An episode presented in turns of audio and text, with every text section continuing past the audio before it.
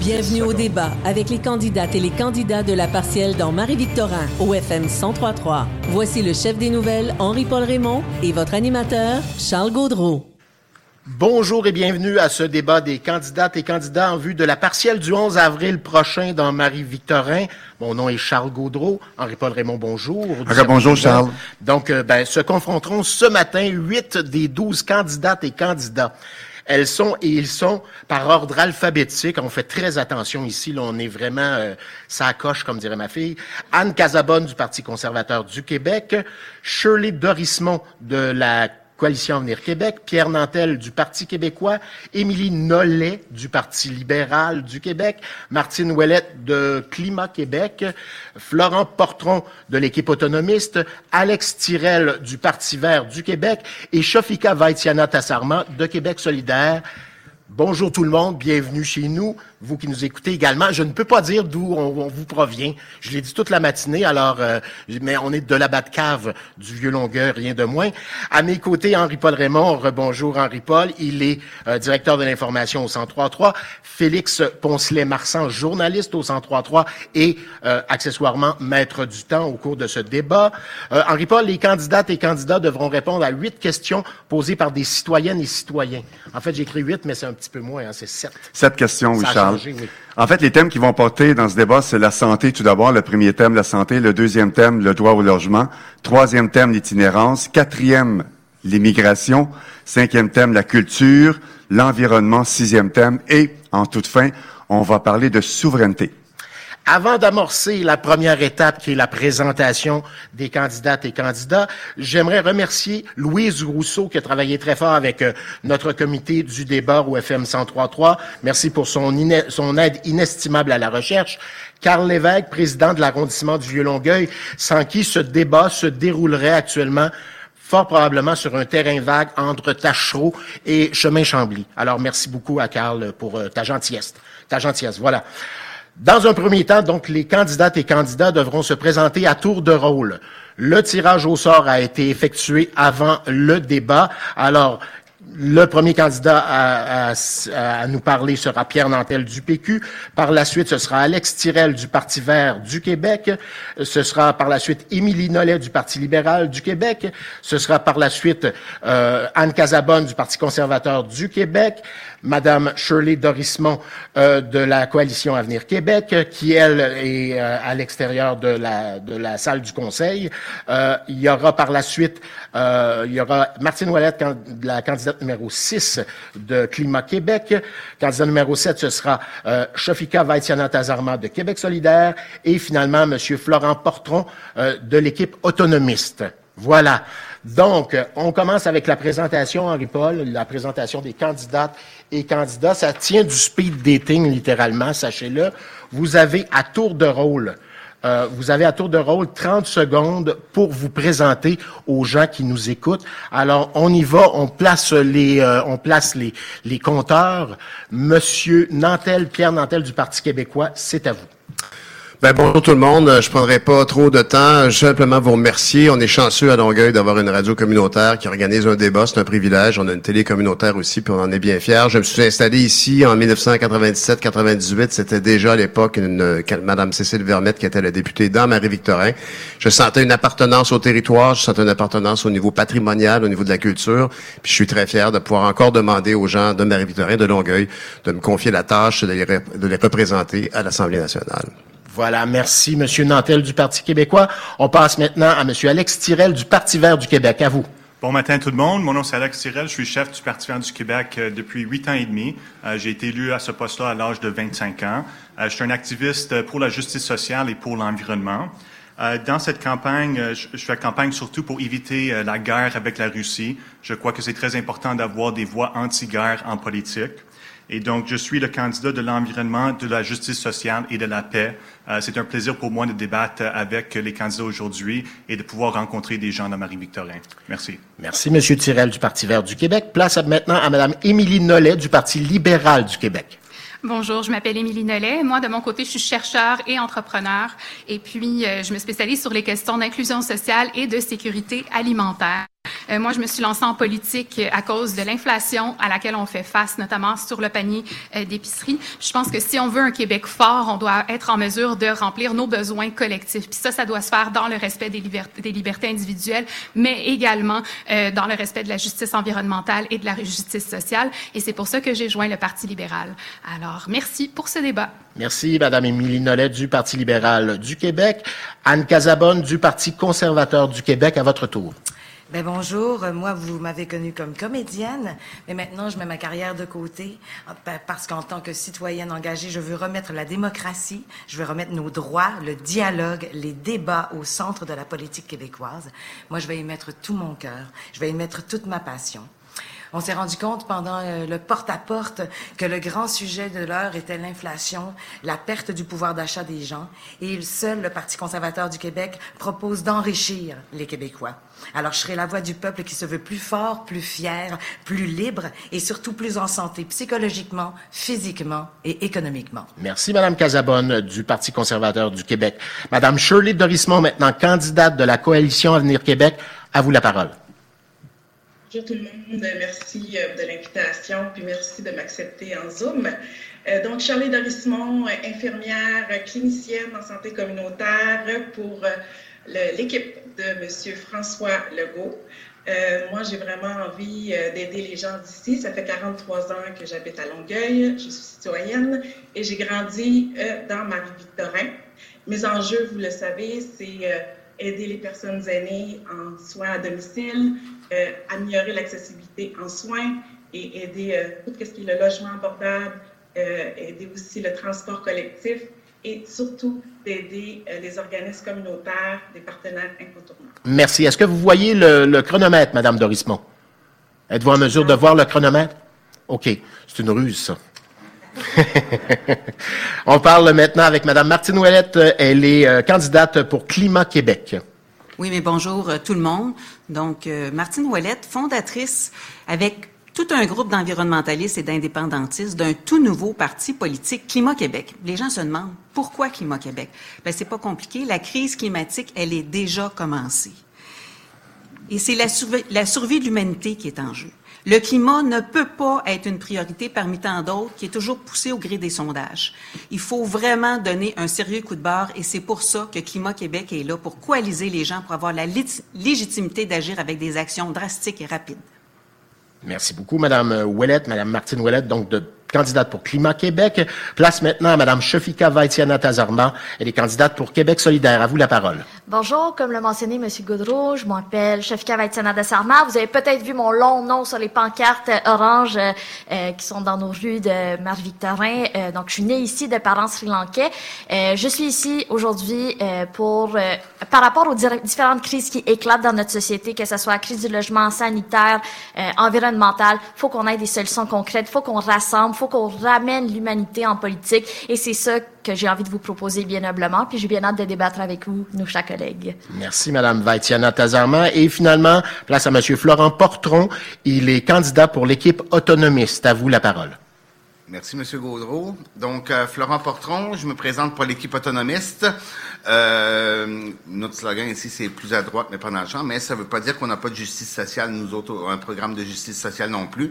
Mais ça prend l'implication de tout le monde euh, dans, euh, dans ce processus-là. Euh, moi, à la base, je suis issu de l'immigration et j'ai passé toute ma, ma vie ici dans le comté et les 30 dernières années à faire, euh, à m'impliquer socialement. Merci. Merci, Monsieur Portron. On le rappelle, il est candidat pour l'équipe autonomiste. Passons maintenant, on va peut-être euh, régler peut-être le code pour, de, pour euh, euh, ce qui nous est retransmis en Zoom. Félix, pour Madame Dorismont, je te demanderai peut-être de le dire à voix haute le temps qui reste. Évidemment, tu n'as pas de micro, il va falloir que ce soit nous, finalement. Je, je pense tout haut. Alors, ce sera moi qui se transformerai en chronomètre humain, Madame Dorismont. C'est bien pour vous? Première question en santé, Henri-Paul Raymond. Voilà, santé, première question. Euh, nous sortons à peine de deux ans de pandémie causée par la COVID-19 et nul ne peut ignorer les ravages que cette pandémie a fait sur des centaines de Montérégiens et des citoyens de Marie-Victorin. Cette situation a causé de l'épuisement chez le, personnel médical et même sans cela, il est difficile de trouver un médecin de famille pour celles et ceux qui n'en ont pas ou encore qui perdent leur médecin de famille. Marie-Victorin doit-elle se doter, entre autres, de supercliniques ou encore de GMF révisés ou pas? La question, c'est ceci. Quelle solution réalisables devraient être avancées pour améliorer les services médicaux et diminuer la liste de patients sans suivi médical à proprement dit? Voilà, donc on rappelle que chaque candidate et chaque candidat dispose de 30 secondes pour répondre à cette question. Ça peut vous paraître rapide. Cela dit, vous pourrez débattre par la suite puisque vous aurez 10 minutes. Et je le signale tout de suite en partant, je suis le maître du débat. Donc, comme à la petite école, faites-moi signe, je suis bien bon là-dedans, j'écris votre nom et vous pourrez vous exprimer. Si on déborde quelque peu, je serai organique, mais pas niaiseux. Je le dis comme ça. Voilà. On commence donc euh, pour répondre à cette question santé avec M. Alex Tirel, candidat numéro 2. Il est euh, candidat pour le Parti vert du Québec. Allez-y, M. Tirel. Donc, à travers les deux dernières années avec la pandémie, on a vu euh, que notre système de santé a atteint sa capacité. donc, pour adresser cette situation, il faut absolument augmenter le nombre de médecins et d'infirmières. les gens font face à une souffrance, à une injustice, sont pas capables d'avoir des chirurgies. notre système est en train de déborder. Et face à ce défi, il faut dire non à la privatisation. Il faut miser sur l'efficacité. On veut créer un ministère de l'efficacité qui va s'adresser directement au système de santé. Et il faut dire non au profit sur la maladie. Merci. Merci, M. Tirel, candidat du Parti vert du Québec. Madame Émilie Nollet, candidate pour le Parti libéral du Québec. On a aujourd'hui une situation sans précédent. Le nombre de, euh, de, patients sans médecin de famille a augmenté à un million. Puis pour s'assurer de régler la question, faut s'assurer euh, que le milieu du travail soit vraiment humain. Euh, faut s'assurer aussi que le ratio de patients et de personnel de la santé dans les, dans les différentes unités de soins soit respecté. Il faut un milieu de travail humain. Faut aussi s'assurer d'augmenter le nombre d'admissions dans les facultés de médecine, mais aussi d'accélérer la reconnaissance des acquis pour les médecins étrangers. Donc, tout un éventail de solutions à respecter. Merci, Madame Nollet. Maintenant, place à Madame Casabonne, Anne Casabonne du Parti conservateur du Québec. À vous la parole. Ben, nous, au Parti conservateur du Québec, on veut rendre les soins de santé privés gratuit et accessible à tous. Il faut apprendre de la pandémie. Notre système de santé ne fonctionne pas. Il faut instaurer la notion de libre choix médical, de compétition et de satisfaction des patients. Il faut s'inspirer des meilleurs systèmes tels que ceux des pays scandinaves qui utilisent l'apport du privé abondamment tout en conservant l'universalité des soins. Le système de santé doit soigner la population et non l'inverse. Merci Anne Casabonne du Parti conservateur du Québec. La parole est maintenant à Mme Shirley Dorismont de la Coalition Avenir Québec. À vous la parole. Donc, euh, tout d'abord, euh, le fait que je suis infirmière clinicienne en santé communautaire, je peux vous dire que oui, la pandémie a été extrêmement difficile. Euh, c'est vraiment important d'améliorer l'accessibilité et la proximité envers les citoyens et citoyennes de Longueuil pour euh, avoir accès à, la santé. 10 secondes. Il faut mettre vraiment à profit les autres professionnels de la santé, que ce soit pharmaciens, infirmières, pour euh, désengorger euh, la santé et les hôpitaux. Merci infiniment, Madame Dorismont. La parole est maintenant à Madame Martine Ouellette de Climat Québec. Oui, effectivement, avec la pandémie, ça a été, en fait, ça a révélé les défaillances programmées du système de santé avec toutes les coupures qui ont été faites depuis 25 ans. Fait que ce qui est vraiment essentiel, c'est de reprendre le contrôle public de notre système de santé, mettre fin à la privatisation. Et avec la crise climatique, on va avoir risque de plus de pandémies, des maladies qui vont venir. Fait qu'il faut vraiment faire une orientation vers la prévention, reprendre le contrôle de nos CHSLD, des cliniques d'infirmières 24 24/7 dans les, CHS, dans les euh, CLSC, excusez, et euh, maintien à domicile. Merci, Madame Ouellette de Climat Québec. Place maintenant à Madame Shofika Vaitiana Tazarma de Québec solidaire. À vous la parole. Euh, de plus en plus, on voit euh, plus de ressources et de pouvoir pour les médecins, plus de centralisation des établissements et plus de recours au privé. Euh, quand on a dû gérer la pandémie, on l'a géré selon la capacité de gérer notre système de santé. Qu'est-ce que notre système de santé est capable de prendre? Nous, chez Québec solidaire, on vous propose une alternative, un modèle québécois dont on est fier, les CLSC.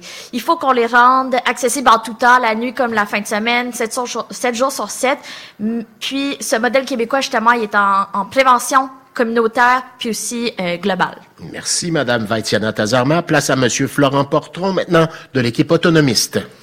Bonjour, merci. Donc, euh, nous, ce qu'on demande, euh, dans le fond, c'est euh, d'avoir un système un peu plus libéral, euh, en, en copie un peu comme en, comme en France. Euh, c'est, euh, étant donné que le gouvernement reconnaît déjà les diplômes euh, du, euh, les diplômes de certains pays, euh, des spécialistes de certains pays. Ce qu'on demande, c'est euh, on va forcer l'ordre des médecins à les reconnaître à leur tour, ce qui n'est pas le cas en ce moment. Même chose au niveau euh, infirmier. Et euh, ensuite, ça va rendre plus de médecins disponibles. Merci, Monsieur Portron, de l'équipe autonomiste. On termine avec Monsieur Pierre Nantel du Parti québécois. Ben, la santé, c'est évidemment le sujet prioritaire pour toutes les Québécoises et tous les Québécois. On l'a vu effectivement avec la pandémie. Je pense qu'il y a beaucoup d'idées qui sont apportées ici autour de la table. Euh, Ça fait longtemps que le système de santé est à surveiller et euh, le Parti québécois a proposé justement les 12 travaux, il n'y a pas les 12 travaux d'Astérix, mais entre autres donner accès plus facilement à la première ligne, redonner évidemment son plein rôle au CDC, c'était mentionné par, par- auparavant. La santé communautaire, les soins de santé à domicile pour notre personne, le, le vieillissement de la population est indéniable. Alors j'espère que ce sont des solutions qu'on verra poindre dans la proposition de M. Dubé d'aujourd'hui, hier Merci. en fait. Merci, Monsieur Pierre Nantel, donc euh, qui est candidat euh, pour le Parti québécois. Euh, maintenant, ben, il est le temps d'échanger, il est temps de poser des questions, de débattre. C'est un débat, bien sûr. Madame Vaitiana Tazarma, on commence avec vous. Vous avez Madame- une question pour quelqu'un?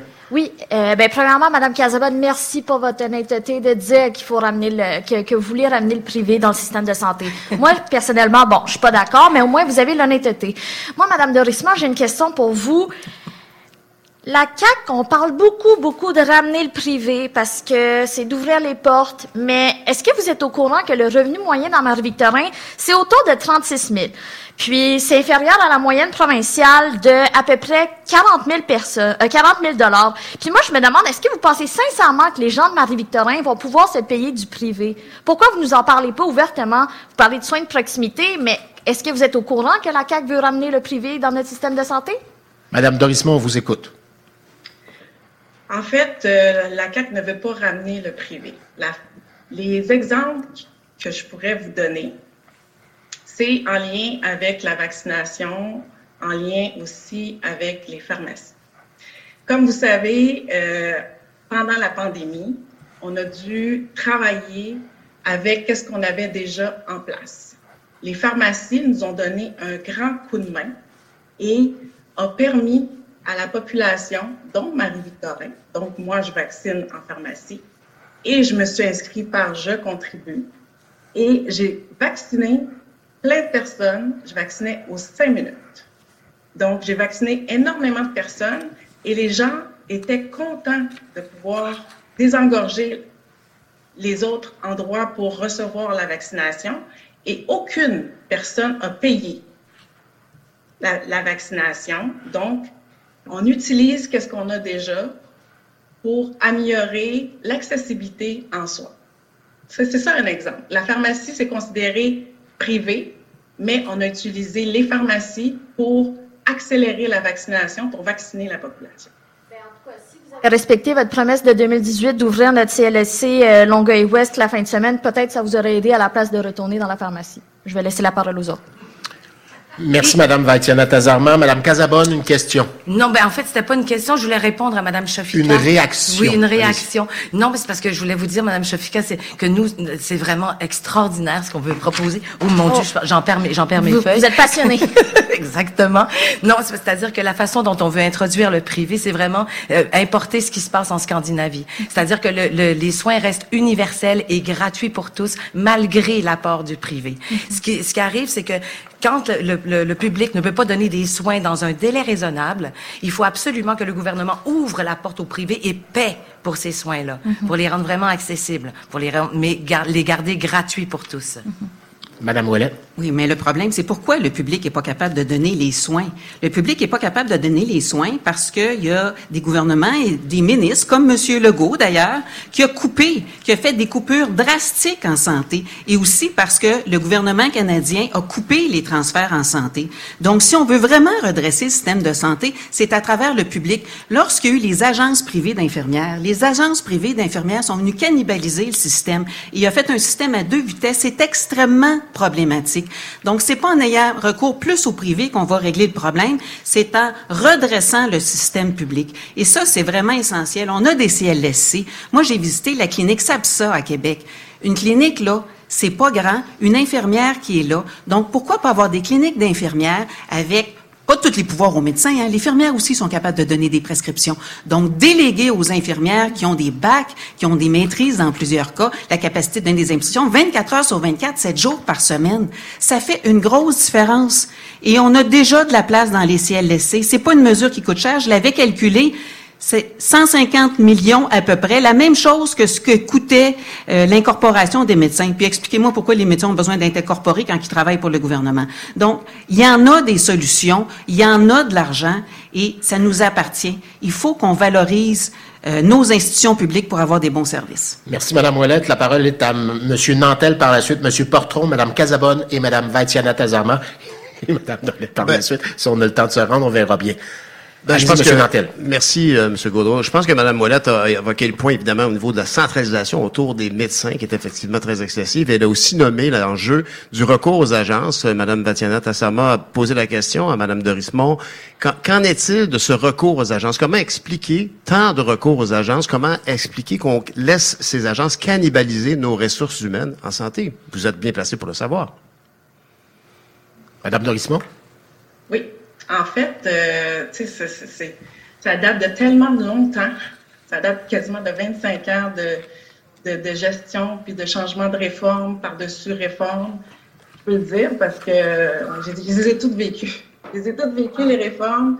Donc, de plus en plus qu'on faisait des réformes, de plus en plus qu'on coupait dans, dans, les services en santé, euh, vous êtes sûrement bien placé pour savoir, euh, il y a eu beaucoup, beaucoup, beaucoup de coupures euh, de ne pas donner l'accessibilité des soins, ça, ça, fait en sorte que le grand monstre a été créé, qui est le temps supplémentaire obligatoire. Il y a eu, euh, il y a eu plusieurs coupures aussi au niveau du personnel. Donc, euh, ça fait en sorte que ça crée une surcharge de travail. Donc, les gens ont, vu la main-d'œuvre indépendante, elle a, été créée sous, sous plusieurs réformes de réseau de la santé. C'est ce que vous réclamiez haut et fort lorsque vous étiez de la FIC. J'ai toujours réclamé ça quand j'étais infirmière. Avant même d'aller à la FIC, c'est sûr que j'ai toujours dénoncé les réformes néolibérales. Voilà. Merci, M. Nantel. Merci, Mme Dorismont. M. Portron, maintenant. Donc, euh, au courant des 40 dernières années, euh, euh, au fur et à mesure que les gouvernements changeaient, ils ont fait de belles promesses, puis mais ils ont rien rien fait. Nous, ce qu'on propose, c'est vraiment, étant donné que le gouvernement maintenant reconnaît les diplômes des médecins d'autres de certains autres pays, ce qu'on veut, nous, c'est forcer l'ordre professionnel des médecins et des infirmières à les reconnaître à leur tour, parce que chaque ordre professionnel, de toute façon, on doit passer un examen pour, avoir le droit de pratiquer quand on fait partie d'un ordre professionnel. Donc, euh, nous, ce qu'on demande, c'est ce qu'on va faire, c'est forcer les. Euh, oui. Vous avez une question à quelqu'un, Monsieur Portron? Euh, Moi, moi, ma question, c'est comment est-ce que euh, Madame Sofika veut dépenser de l'argent comme ça, puis dire ah ben on peut juste rendre ça public, mais on n'ajoute pas de monde. Madame Vatiana Tazarma, euh, on a des... On peut taxer Pharma Québec, on peut trouver de l'argent où il y en a. Là. C'est pas, on fait pas pousser l'argent sur les arbres. Il suffit de s'informer, puis euh, l'argent est dans nos institutions. Merci, Madame Vaitiana Tazarma. Madame Casabonne. Je veux juste rappeler qu'il y a, y, a, rien de gratuit hein, au Québec. C'est 50 milliards de dollars qu'on paye par année. C'est 24 000 dollars par famille moyenne que l'on paie pour le système de santé. C'est 2 000 dollars par mois. Donc, on paie pour les services d'une Cadillac. Et là, en ce moment, on se, retrouve avec les services d'une brouette qu'on nous demande en, plus, en prime de pousser. Donc, c'est loin d'être gratuit. Je veux juste rappeler ça. Madame euh, Vatiana Tazarman, vous aviez levé la main aussi. Avez-vous quelque chose à dire? Oui. Après ça, c'est Madame Nollet et on va terminer avec Madame Ouellette. Euh, J'ai beaucoup aimé, Monsieur Nantel, là, vous parliez justement de l'expérience de, de, de, notre euh, collègue Madame Dorismont à la FIC. Puis moi, sincèrement, Madame Dorismont, là, euh, j'ai beaucoup d'amis qui sont infirmières, qui sont euh, dans le système de santé, puis je vois à quel point ils ont de la difficulté à tout balancer ça. Puis il me rappelle, je me rappelle en tant que syndicaliste, il me semble, vous parlez euh, d'une certaine loi pour les ratios, pour diminuer la surcharge de travail, faciliter la meilleure conciliation famille, travail, études. Mais malheureusement, quand je regarde le récent budget de la CAC, vous parlez d'une intention de mettre fin au temps supplémentaire obligatoire, mais les ressources sont pas trop claires. Puis il me semble que c'était exactement ce que vous aviez demandé qu'on fasse quand vous étiez à la FIC. Un vrai plan pour s'en sortir? Vous en êtes où par rapport à toutes ces réflexions, et toutes ces revendications? Dernièrement, euh, on a négocié une convention collective. Il y a toujours un début à tout. Et on a négocié, euh, à l'époque que j'y étais, on a négocié des heures soins, des heures soins en CHSLD surtout. On commence par les CHSLD parce que c'était vraiment là que euh, c'était très demandant pour le personnel. Il manquait beaucoup de personnel. Donc, les heures soins vont faire en sorte qu'on va pouvoir établir certains ratios euh, en CHSLD. Merci, Mme Dorismont. Mme Nollet, maintenant, du Parti libéral. Merci. Je crois que c'est moi qui va conclure. Non, c'est Mme Ouellet qui va ah conclure. oui, ben oui. Bon, ben, Je, vais, me dépêcher. Donc, euh, oui, je pense que j'appelle à réhumaniser le système de la santé. Justement, on parle de, de la diminution des heures supplémentaires ou euh, qui, qui seraient abusives, euh, pour reprendre les mots de la CAC. Nous, on appelle à la fin du temps supplémentaire, justement, en mettant de l'avant ce, ce projet de ratio, donc ratio et personnel médical. Et il y a aussi une féminisation de la profession au niveau des médecins. Les jeunes mères médecins de famille n'ont pas toujours les mêmes réalités que les médecins d'autrefois. Donc, assurons-nous de réhumaniser pour l'ensemble du personnel médical et administratif. Merci, Mme Madame Nollet du Parti libéral. On entre maintenant dans la période de temps discrétionnaire de l'animateur. Je me suis engagé avec Mme Ouellet. avec Ouellet, pardon, on termine avec elle.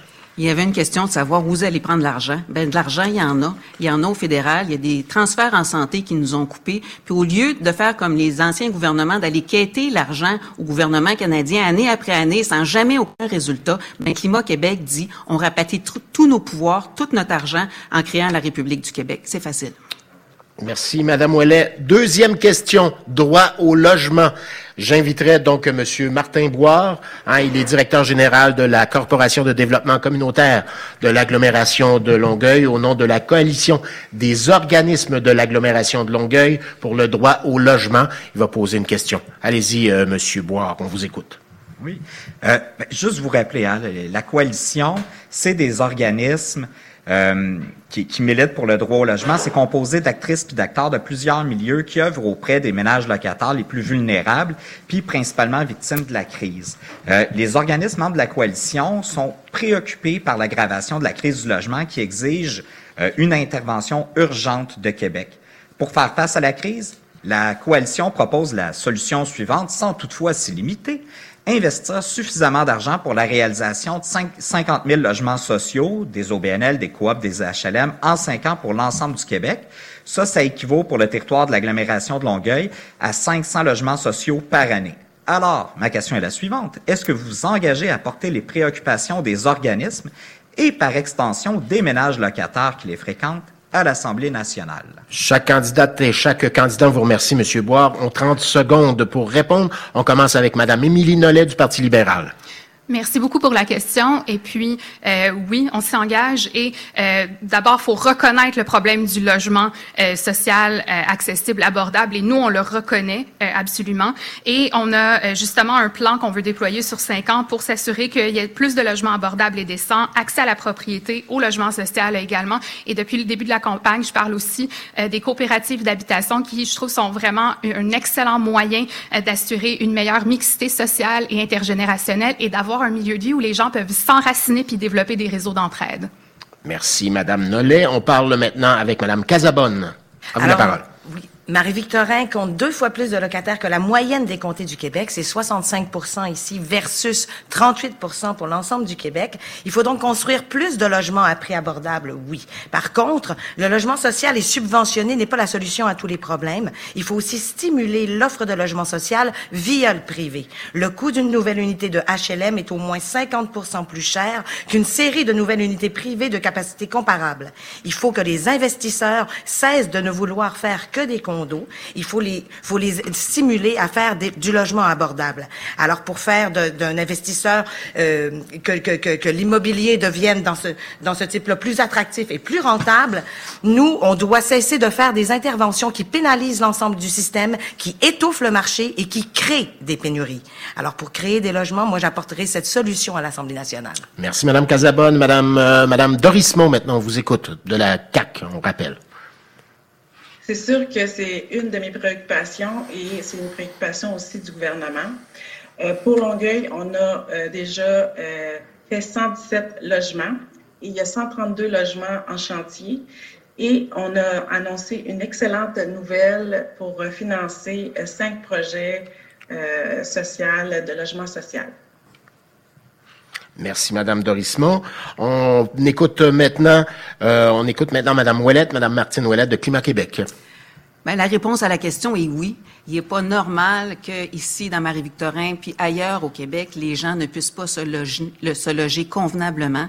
Pour Climat Québec, la formule privilégiée, c'est la formule coopérative qui permet la mixicité des familles, des aînés et même des étudiants quand c'est proche d'une institution scolaire. Et pour Climat Québec, ce qui va être important dans la construction, ça va être d'avoir des nouveaux critères en fonction des changements climatiques, c'est-à-dire utilisation du bois, toit blanc, toit vert, euh, moins d'îlots de chaleur, couvert arboricole et j'aurai l'occasion de continuer dans le débat. Merci, Madame Ouellette de Climat Québec. Madame Vaitiana Tazarman, on vous écoute. Merci pour votre question et votre engagement. Euh, je vous promets que je vais porter ces engagements à l'Assemblée nationale parce que je le vis aussi quotidiennement. Puis, on le sait, dans Marie-Victorin, à Longueuil, il y a des besoins criants. On n'a plus le temps d'attendre. Euh, Québec solidaire, on propose depuis des années la construction de 50 000 nouveaux logements sociaux pour répondre aux besoins les plus urgents en faisant attention au patrimoine, mais aussi à l'environnement. Euh, il faut aussi revoir les lois en vigueur parce qu'en ce moment, ils protègent aucunement les locataires. Merci, Madame Vaitiana Tazama. Monsieur Portron, maintenant, on vous écoute. Merci pour votre question. Euh, nous, de notre côté, euh, on pense que oui, c'est important d'avoir euh, du logement à, bas prix sous forme de coopérative. cependant, ce qu'on veut faire aussi, afin d'encourager les gens à améliorer leur sort, parce que c'est important que ils restent pas en bas, ces gens-là, qui puissent améliorer leur sort aussi. Euh, on va les inciter à s'impliquer justement dans la, gestion de la coopérative, justement afin de les, aider, les aider à s'élever et, euh, pour faire en sorte que ces gens-là éventuellement aient plus de revenus pour améliorer leur, euh, leur qualité de vie. Merci, Monsieur Portron. On écoute maintenant Monsieur Nantel du Parti québécois. Ben, la question posée par M. Boire évoque bien à quel point les, les, organismes communautaires de Longueuil se sont regroupés sur ces grands enjeux. On a amené des solutions. On a l'habitation communautaire Longueuil qui a proposé presque 250 nouvelles unités qui doivent être, qui ont été un peu menacées par cette espèce d'annonce que Accès Logis allait être mis en, péril. Je pense que dans le texte qu'a récité Mme Casabonne, elle évoquait qu'effectivement, la crise du logement, 65% des, des ménages à Longueuil sont locataires. On peut imaginer l'impact que ça a sur une communauté où il y a à ce point-là locataires. Merci, M. Nantel. On, M. Tirel, maintenant, du Parti vert du Québec. On termine avec vous. Au Parti vert du Québec, on pense que c'est très important euh, de dépasser ce cible de 50 000 logements sociaux. Je pense que ça prend beaucoup plus que 500 unités de plus euh, ici dans Longueuil. Euh, le logement devrait être un droit. Euh, ça devrait être inscrit dans la charte des droits euh, québécoises. Euh, on devrait construire davantage de logements avec un plan vert, sans étalement urbain. Et il faut aussi s'attaquer aux propriétaires parce que les logements sont de plus en plus concentrés entre les mains de quelques personnes et il faut redonner aux gens la possibilité d'être propriétaires de leur logement. Merci. Merci, Monsieur Tirel. La période de questions s'amorce. Je rappelle à Madame Dorismont qu'on a sur écran que je vous vois. Donc, vous pouvez lever la main si jamais vous avez des questions à poser. On commence avec Madame Vatiana Tazarma. Par la suite, ce sera Monsieur Tirel et Madame Nollet. On parle de crise du logement, mais je pense qu'il faut aussi qu'on parle d'accès à la propriété. Madame de Rismont, j'ai une question pour vous. Le budget de la CAC donne aucun espoir aux jeunes familles prises dans la bulle immobilière et les abandonne à la surenchère. Euh, chez Québec solidaire, on a différentes propositions pour les premiers acheteurs. On parle de rendre public les offres d'achat notamment, limiter la commission euh, des courtiers immobiliers. Qu'est-ce que vous proposez chez la CAC pour les jeunes familles qui ne pensent jamais pouvoir s'acheter? Madame, quelque chose. Madame Dorismont, vous écoute. C'est sûr qu'il y a plusieurs euh, acteurs. Hein, quand on parle d'achat immobilier, là, il, y a, il, y a, il y a tout le, lien avec euh, la gestion euh, des taux hypothécaires et tout ça. Il y a plusieurs acteurs, mais il faut travailler tous ensemble en collaboration pour faire avancer les choses et améliorer les choses. Je tiens à souligner vraiment que la CAC a euh, augmenté à 36 euh, pour les groupes communautaires pour aider à être financés. Et dans le budget aussi, on a prévu 630 millions pour aider les gens les moins riches à payer euh, leur loyer. C'est ça de l'aide immédiate. Merci, Madame Dorismont. Monsieur Tirel. Euh, j'aurais une question pour euh, Mme Dorismont. on vit actuellement une crise du logement au Québec. Il y a beaucoup de gens qui sont en train de payer 50% de leurs revenus pour un logement. ça a des impacts sur la santé, sur la bien-être des gens, et c'est de plus en plus difficile pour les jeunes d'être propriétaires d'un logement. Euh, votre chef, M. François Legault, a déjà dit qu'il n'existe pas une crise du logement. Est-ce que, comme candidate dans cette élection partielle, vous êtes prête à reconnaître qu'il existe bel et bien une crise du logement au Québec? On vous écoute, Mme Dorismont. En fait, c'est qu'il y a plusieurs choses. Il y a plusieurs choses dans Marie-Victorin. Il y a le fait qu'il y a des, nouvelles familles qui s'installent. Il y a euh, des familles, des fois, qui, doivent quitter, mais la plupart des gens que j'ai rencontrés dans le porte-à-porte, c'est sûr qu'ils m'ont dit que, bon, les, des fois, il fallait qu'ils quittent parce que, bon, le, le, propriétaire voulait rénover ou euh, regarder euh, s'il pouvait aller ailleurs. Et il y a, plusieurs sites, puis il y a plusieurs euh, organismes aussi qui peuvent aider euh, les citoyens, les citoyennes. Puis je pense qu'on est là pour aider les gens et d'essayer de trouver des solutions pour leur permettre de se loger. Là, je vous ai parlé du 630 millions qui permet euh, d'aider les citoyennes à bas revenus pour avoir leur loyer. Mais dernièrement, là, j'ai aidé une citoyenne à essayer de trouver un logement pour sa famille parce que le, propriétaire voulait qu'elle quitte. C'est une question d'aider, puis c'est notre rôle aussi d'aider. Merci, Madame Dorismont. La parole est maintenant à Madame Nollet. Merci. Alors, quand on est euh, un locataire, on a besoin de prévisibilité. On a besoin de savoir qu'on va pas euh, faire, qu'on va pas subir une rénoviction, euh, comme il y en a tant eu à Longueuil, comme il y en a tant eu dans Marie-Victorin. C'est absolument important, absolument essentiel. donc, ça peut être important de donner des crédits d'impôt aux propriétaires qui font des rénovations de manière à ce que ça n'influence pas le, le, loyer, ça ne force pas la personne à sortir. On doit aussi taxer les propriétés inoccupées qui appartiennent à des non-résidents pour remettre des propriétés sur le marché locatif, c'est absolument euh, essentiel. Et puis j'ai entendu euh, en euh, visitant un organisme communautaire que, alors qu'auparavant il y avait énormément de gens qui disaient je cherche un logement abordable parce que je quitte le 1er juillet, là il y a des gens qui acceptent de vivre dans des situations insalubres parce qu'ils ont peur de ne pas pouvoir avoir accès à un logement abordable euh, que qu'est-ce que la CAC compte faire pour réussir à aider ces personnes qui euh, qui acceptent maintenant de vivre dans des dans des situations insalubres par crainte de ne pas pouvoir avoir de logement abordable? Madame Dorisman, on vous écoute. Bien, en fait, euh, il y a, comme je vous ai dit tout à l'heure, il, il, y a cinq nouveaux projets abordables. Il y a eu 117 logements à Longueuil depuis 2018 qui a été créé. Il y en a 132 en chantier. Donc, c'est une préoccupation pour le gouvernement, puis c'est une préoccupation pour moi. C'est ça qu'on veut. On veut aider les gens à se loger. C'est pas comme si on voulait les abandonner. On est là, puis on, investit euh, pour qu'ils puissent avoir un logement. Euh, parce que le logement, c'est important aussi. Là. Ça fait partie aussi de, de, la santé, puis c'est un déterminant de la santé. C'est important, le logement. Merci, Mme Dorismont. Mme Ouellet, Mme Martine Ouellette, pardon. Oui, j'entends le logement, c'est important, c'est des belles paroles, mais quand on parle de 117 logements depuis 2018, moi je suis un peu surprise qu'on se pète les bretelles avec ça parce que clairement c'est pas suffisant. C'est ça qu'on dit, c'est pas suffisant, ça n'en prend plus, ça n'en prend plus que ça. Et là ce qu'on voit vraiment, c'est qu'il y a un manque de volonté politique parce que qu'est-ce que ça prend pour des logements sociaux? Ben ça prend de l'investissement du gouvernement du Québec en collaboration avec la ville de Longueuil parce qu'il faut que la ville de Longueuil puisse aussi euh, libérer des terrains. Puis pas n'importe quel terrain, là, des terrains à proximité des services. Moi, je suis assez surprise d'entendre le Parti conservateur dire, ben le privé va régler la solution. Moi, je peux vous dire, j'étais chez Hydro-Québec, je travaillais avec des grands promoteurs immobiliers, et quand on demandait pour des projets lead d'avoir un peu de logement social, c'était toujours l'épine dans le pied. Je vous le dis, c'était toujours l'épine dans le pied. Donc, je ne comprends pas, surtout que les autres, ils regardent le profit, alors qu'on veut pas que les logements sociaux soient construits boboches, soient construits avec le, le moins de, le moins de qualité possible. On veut aussi un respect de l'environnement. On veut pas que les promoteurs privés commencent à remblayer les milieux humides comme on a ben trop vu à Longueuil. Je comprends pas comment vous pouvez rêver que le privé va faire ça par magie, parce que les autres, c'est juste l'argent qui compte. Vous pouvez réagir, Madame Casabonne. Merci, Madame Absolument. Ben là, je, tiens juste à dire que quand on fait des logements sociaux via des HLM ou quoi que ce soit, ce sont les contribuables qui investissent.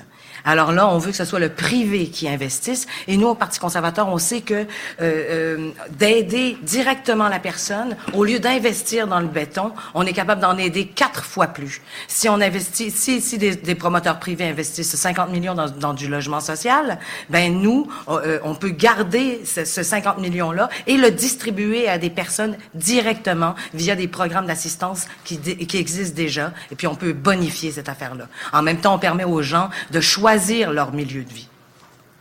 Merci, Madame Casabonne. Monsieur Nantel, la parole est à vous. Mais Madame Casabonne du Parti conservateur, Monsieur Nantel du PQ. Ouais, ben la question a été posée sous l'angle du droit au logement. Je pense que Monsieur Tyrrell l'a réitéré. Effectivement, dans Longueuil, dans Marie-Victorin en particulier, on a une polémique importante relativement à ça, un besoin criant. Et puis j'ai un peu l'impression que tout le monde cherche à réinventer la roue, y compris le gouvernement.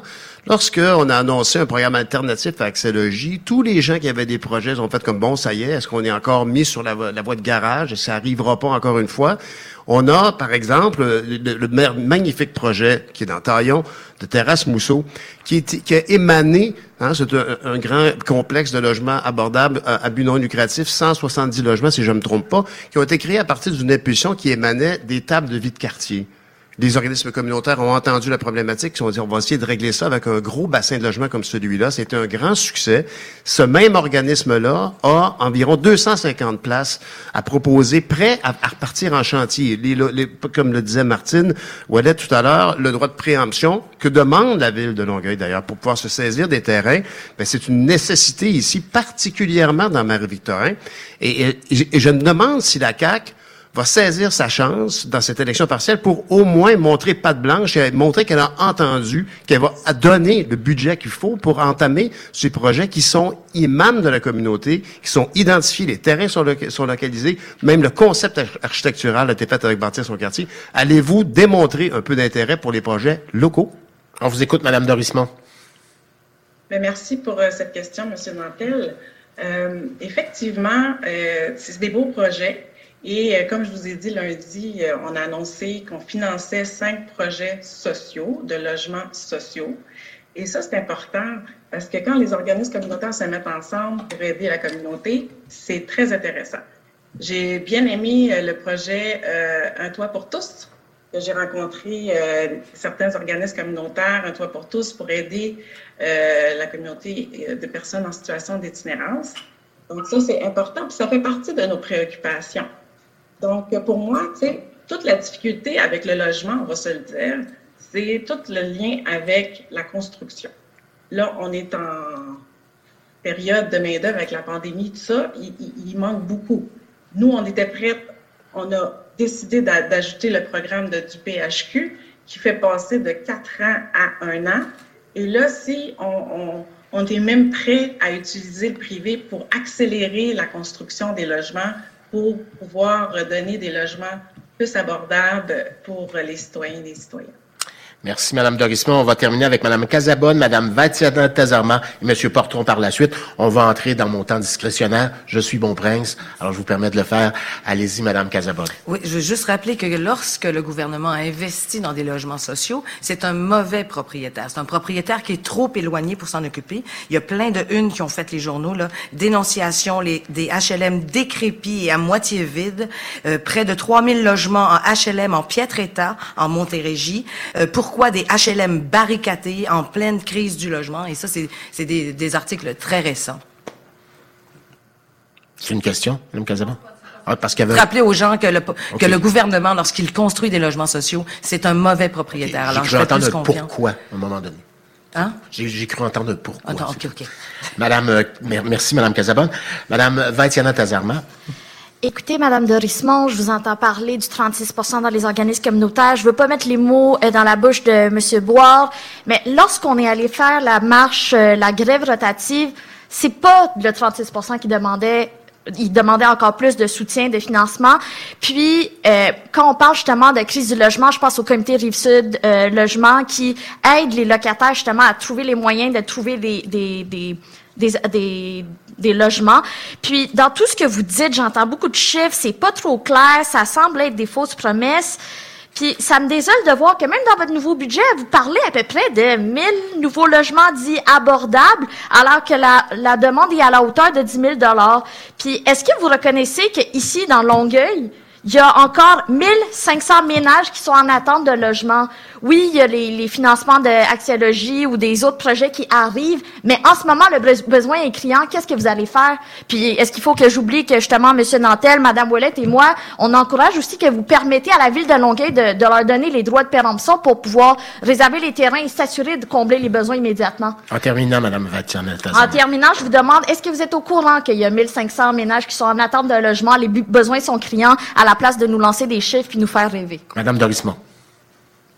Tout à fait, on est au courant, puis je vous l'ai dit depuis le début, c'est une de nos préoccupations et c'est pour ça qu'on a décidé de financer les projets puis de rajouter aussi de l'argent.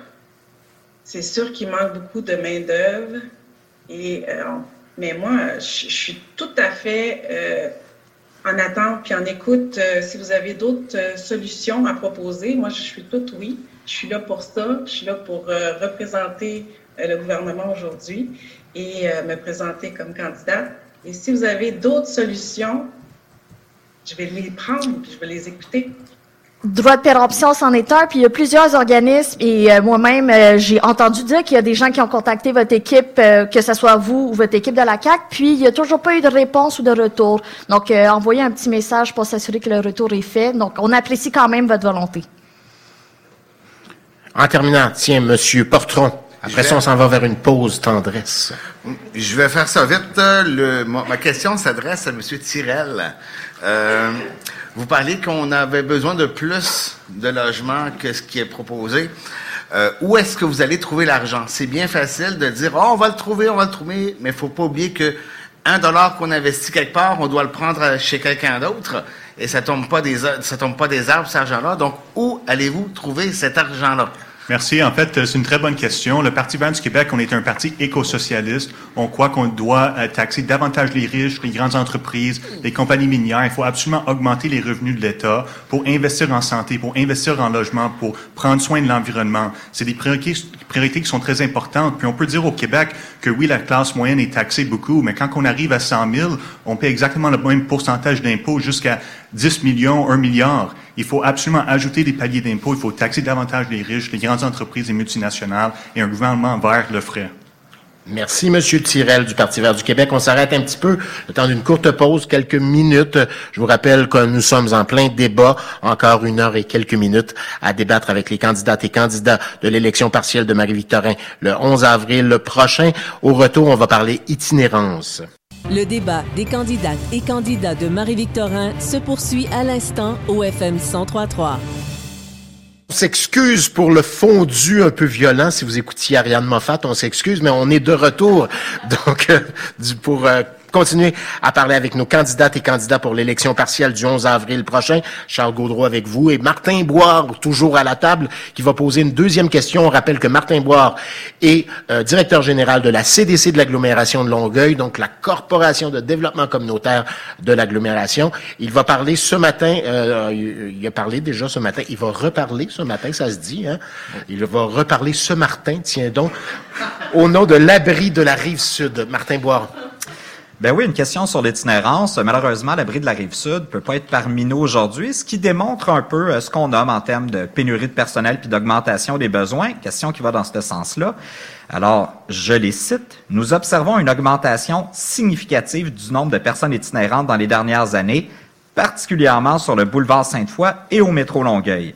Euh, la situation génère des enjeux encore plus importants de sous-financement des groupes communautaires en itinérance et des défis de cohabitation occasionnés par la plus grande présence et visibilité des personnes en situation d'itinérance dans le quartier. Quelles solutions comptez-vous mettre en place face à ces enjeux de sous-financement et de cohabitation? Merci, Monsieur Boire. La parole est à Madame Anne Casabonne du Parti conservateur du Québec. Vous avez 30 secondes. Ben pour nous, la solution passe par le communautaire. On veut décentraliser la prise de décision. On veut rapprocher l'argent du bénéficiaire, du citoyen. On veut laisser aux gens sur le terrain le pouvoir et les ressources pour aider. Il faut dire que les besoins ont explosé avec la gestion désastreuse de la pandémie par la CAC, qui a aggravé les problèmes en santé mentale ainsi que la détresse économique et psychologique des gens. Merci, Madame Casabonne. La parole est maintenant à Madame Dorismont, Shirley Dorismont, candidate pour la CAC. Allez-y. Euh, pour l'itinérance, effectivement, c'est une grande préoccupation parce que euh, je peux vous dire aussi que je reconnais euh, certains de mes patients à Longueuil.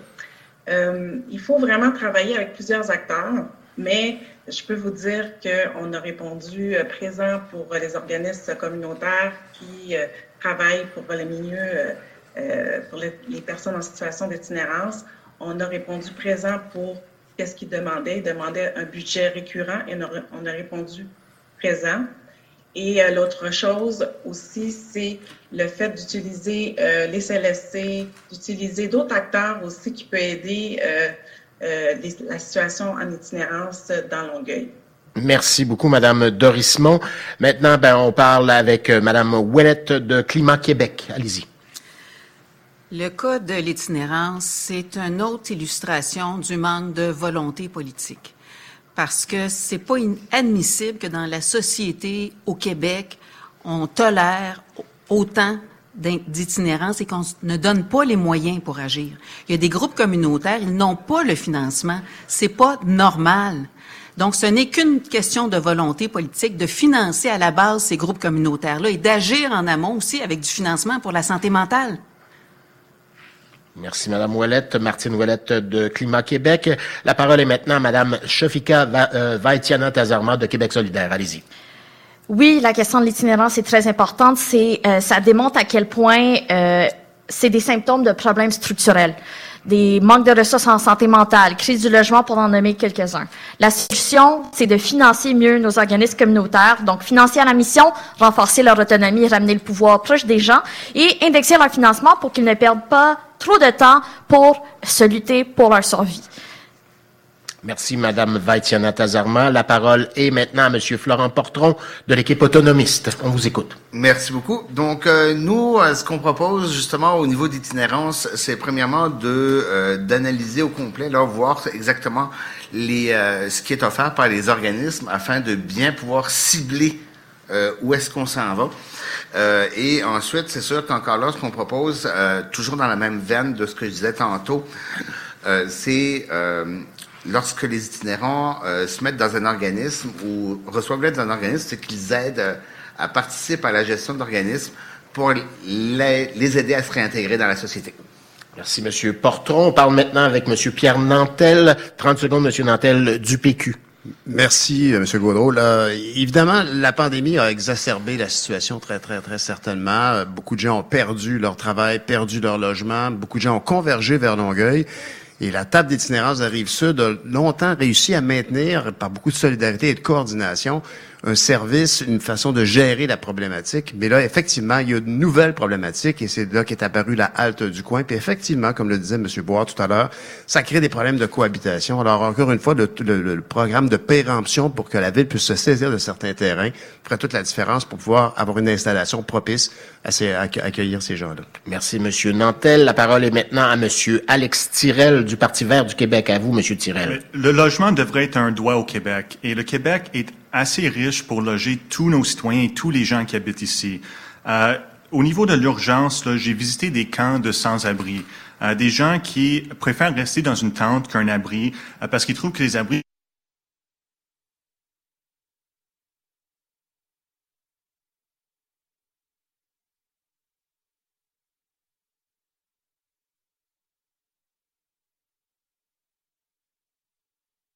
Il faut garantir le droit à un logement pour tous les Québécois.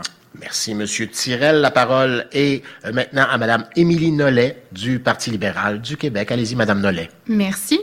Euh, je dis très souvent que euh, le logement et l'alimentation, c'est souvent les deux côtés d'une même médaille. Ce n'est pas normal que dans un pays comme le, nôtre, et c'est même inacceptable que des gens doivent choisir entre se loger et se nourrir. C'est inacceptable.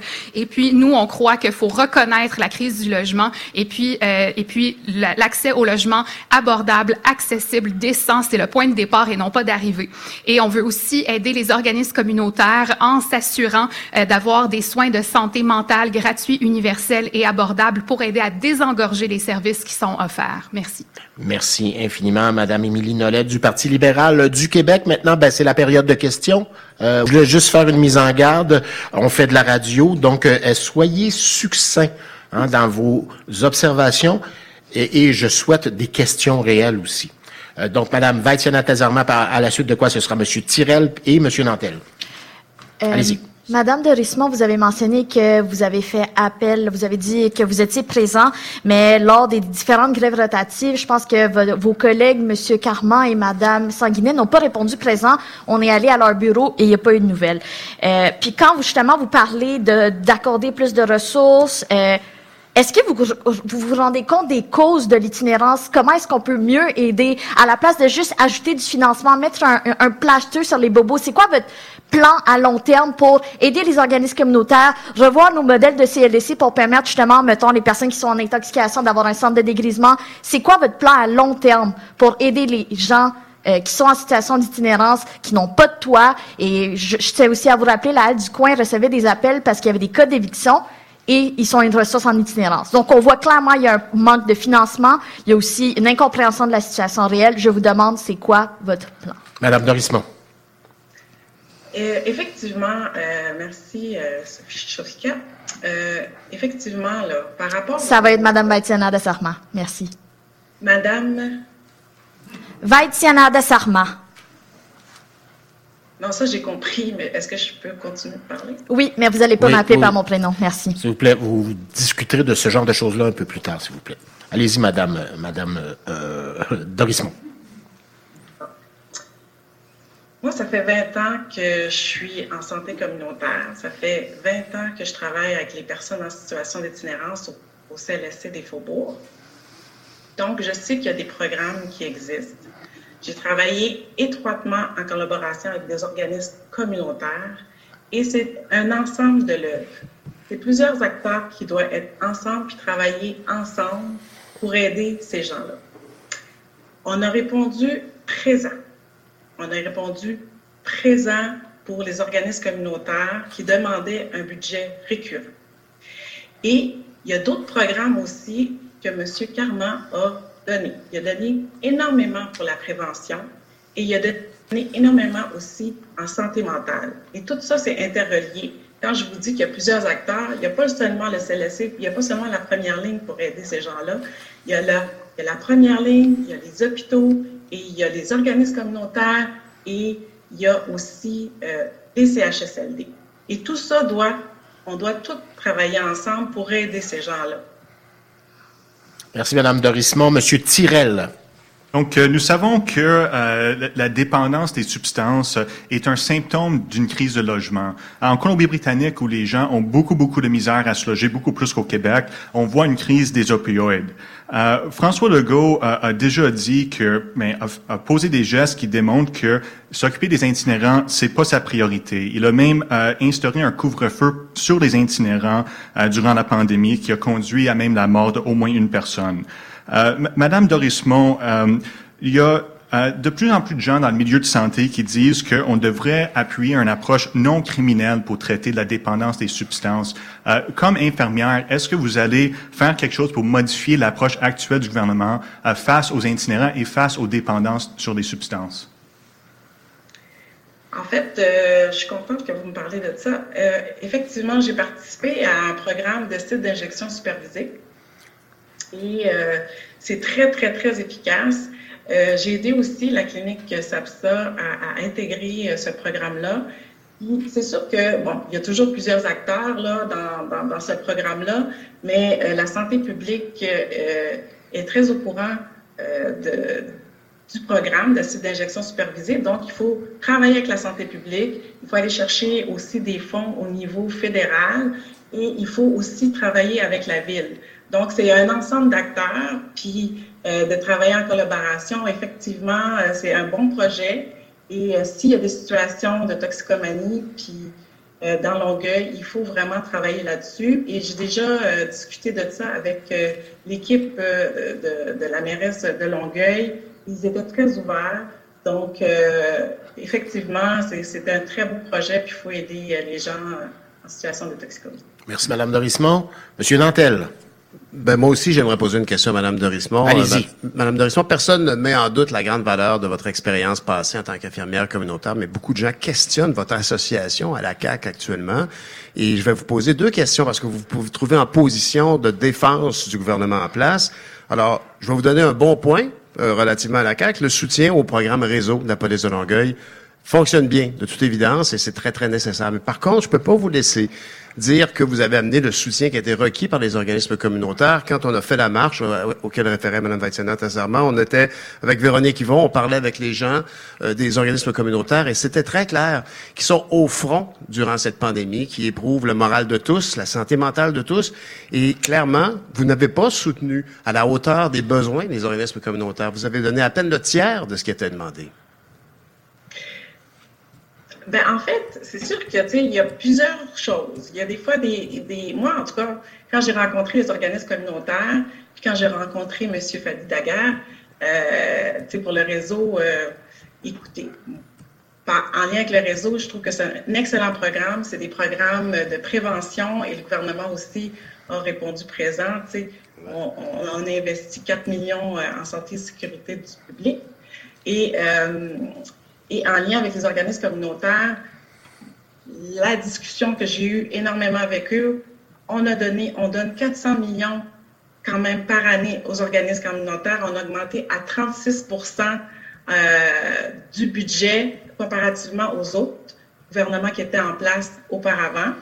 Et euh, l'autre chose aussi, c'est qu'on a transformé en lien avec le budget euh, par mission.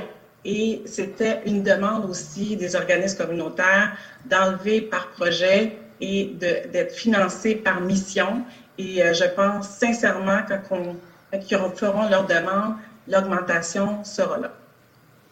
Merci, Madame Dorismont. On termine parce qu'on va manquer de temps. Madame Ouellette, Monsieur Portron et Madame Nollet. Allez-y, Madame Ouellette.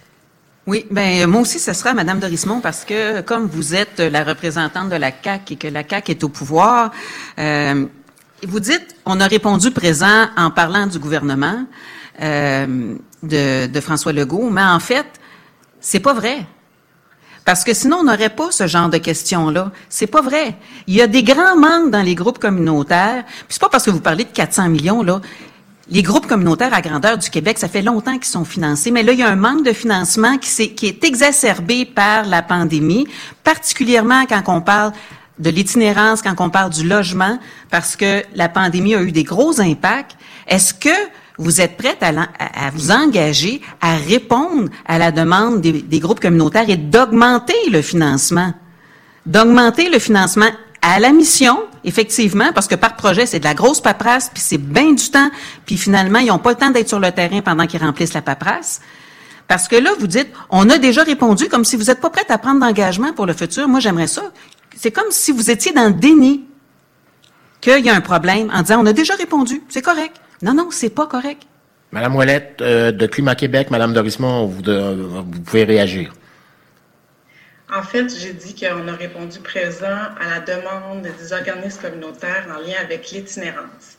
Les, groupes communautaires qui s'occupent des personnes en situation d'itinérance demandaient un budget récurrent. Et c'est là-dessus que j'ai dit qu'on a répondu présent.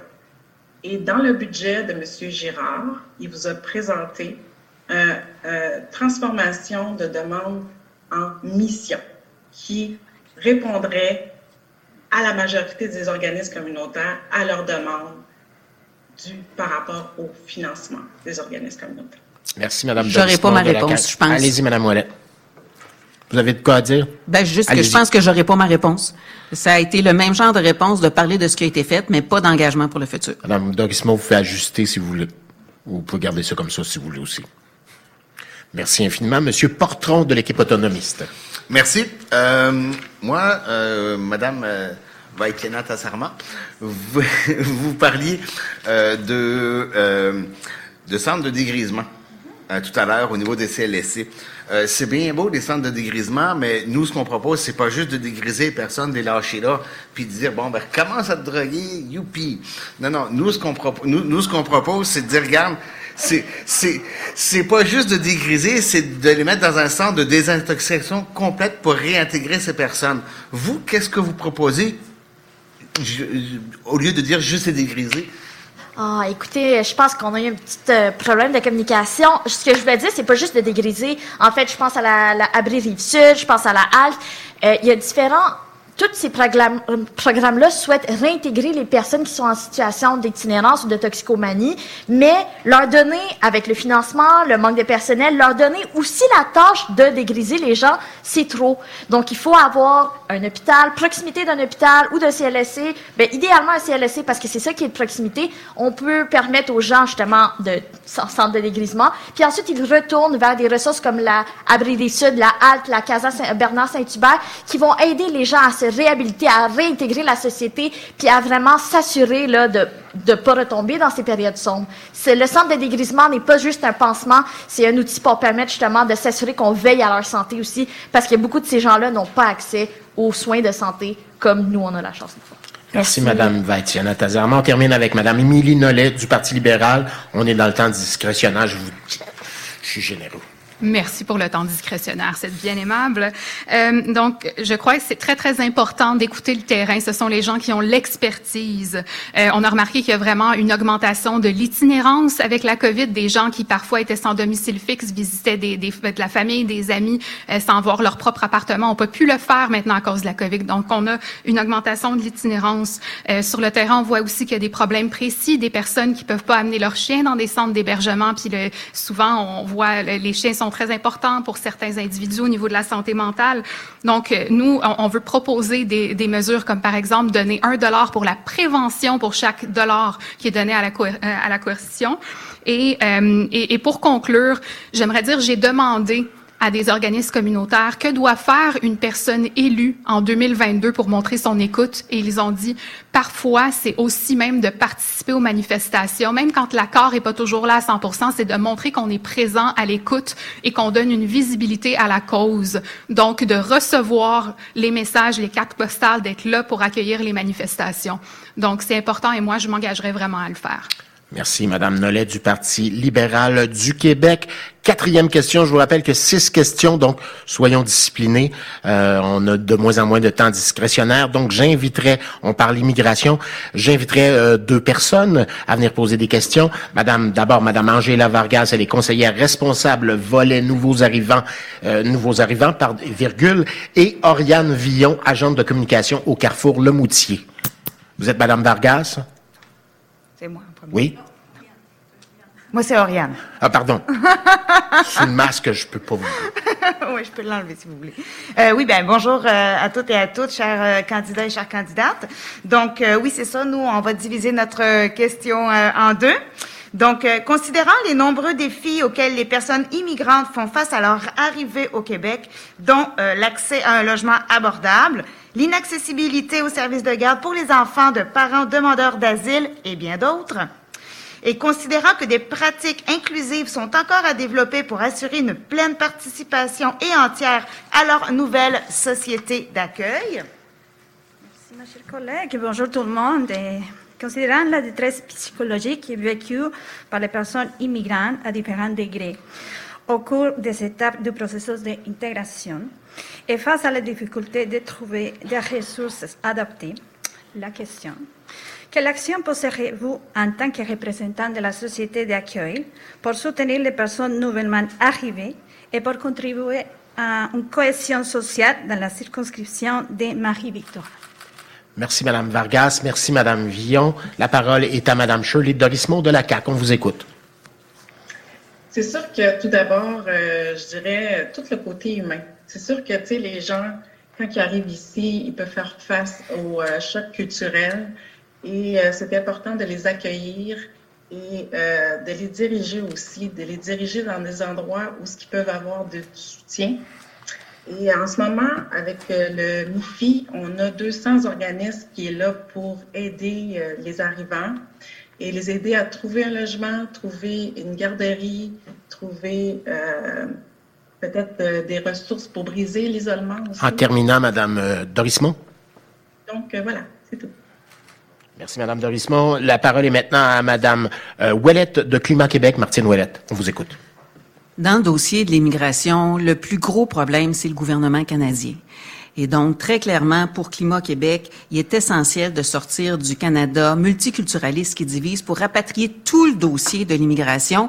c'est vraiment important parce qu'avec les changements climatiques, on va recevoir de plus en plus de réfugiés politiques. Et ça, ça va nous donner les moyens de pouvoir agir, réduire les délais administratifs. On parle des euh, réfugiés qui n'ont pas accès à la garderie. Souvent, c'est relié aux délais administratifs. Reconnaissance des diplômes et financement de la francisation des immigrants pour une meilleure intégration communication.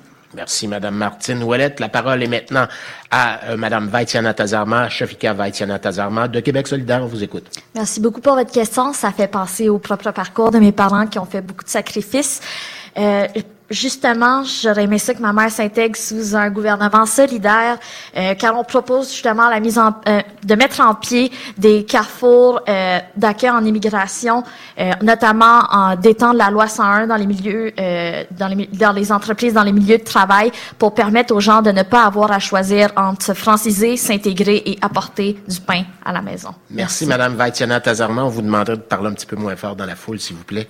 Ça peut être dérangeant. Monsieur Portron de l'équipe autonome Merci beaucoup. Donc, euh, moi, je peux vous dire premièrement que je suis issu de l'immigration. Je suis arrivé au Canada en 88, donc je l'ai vécu.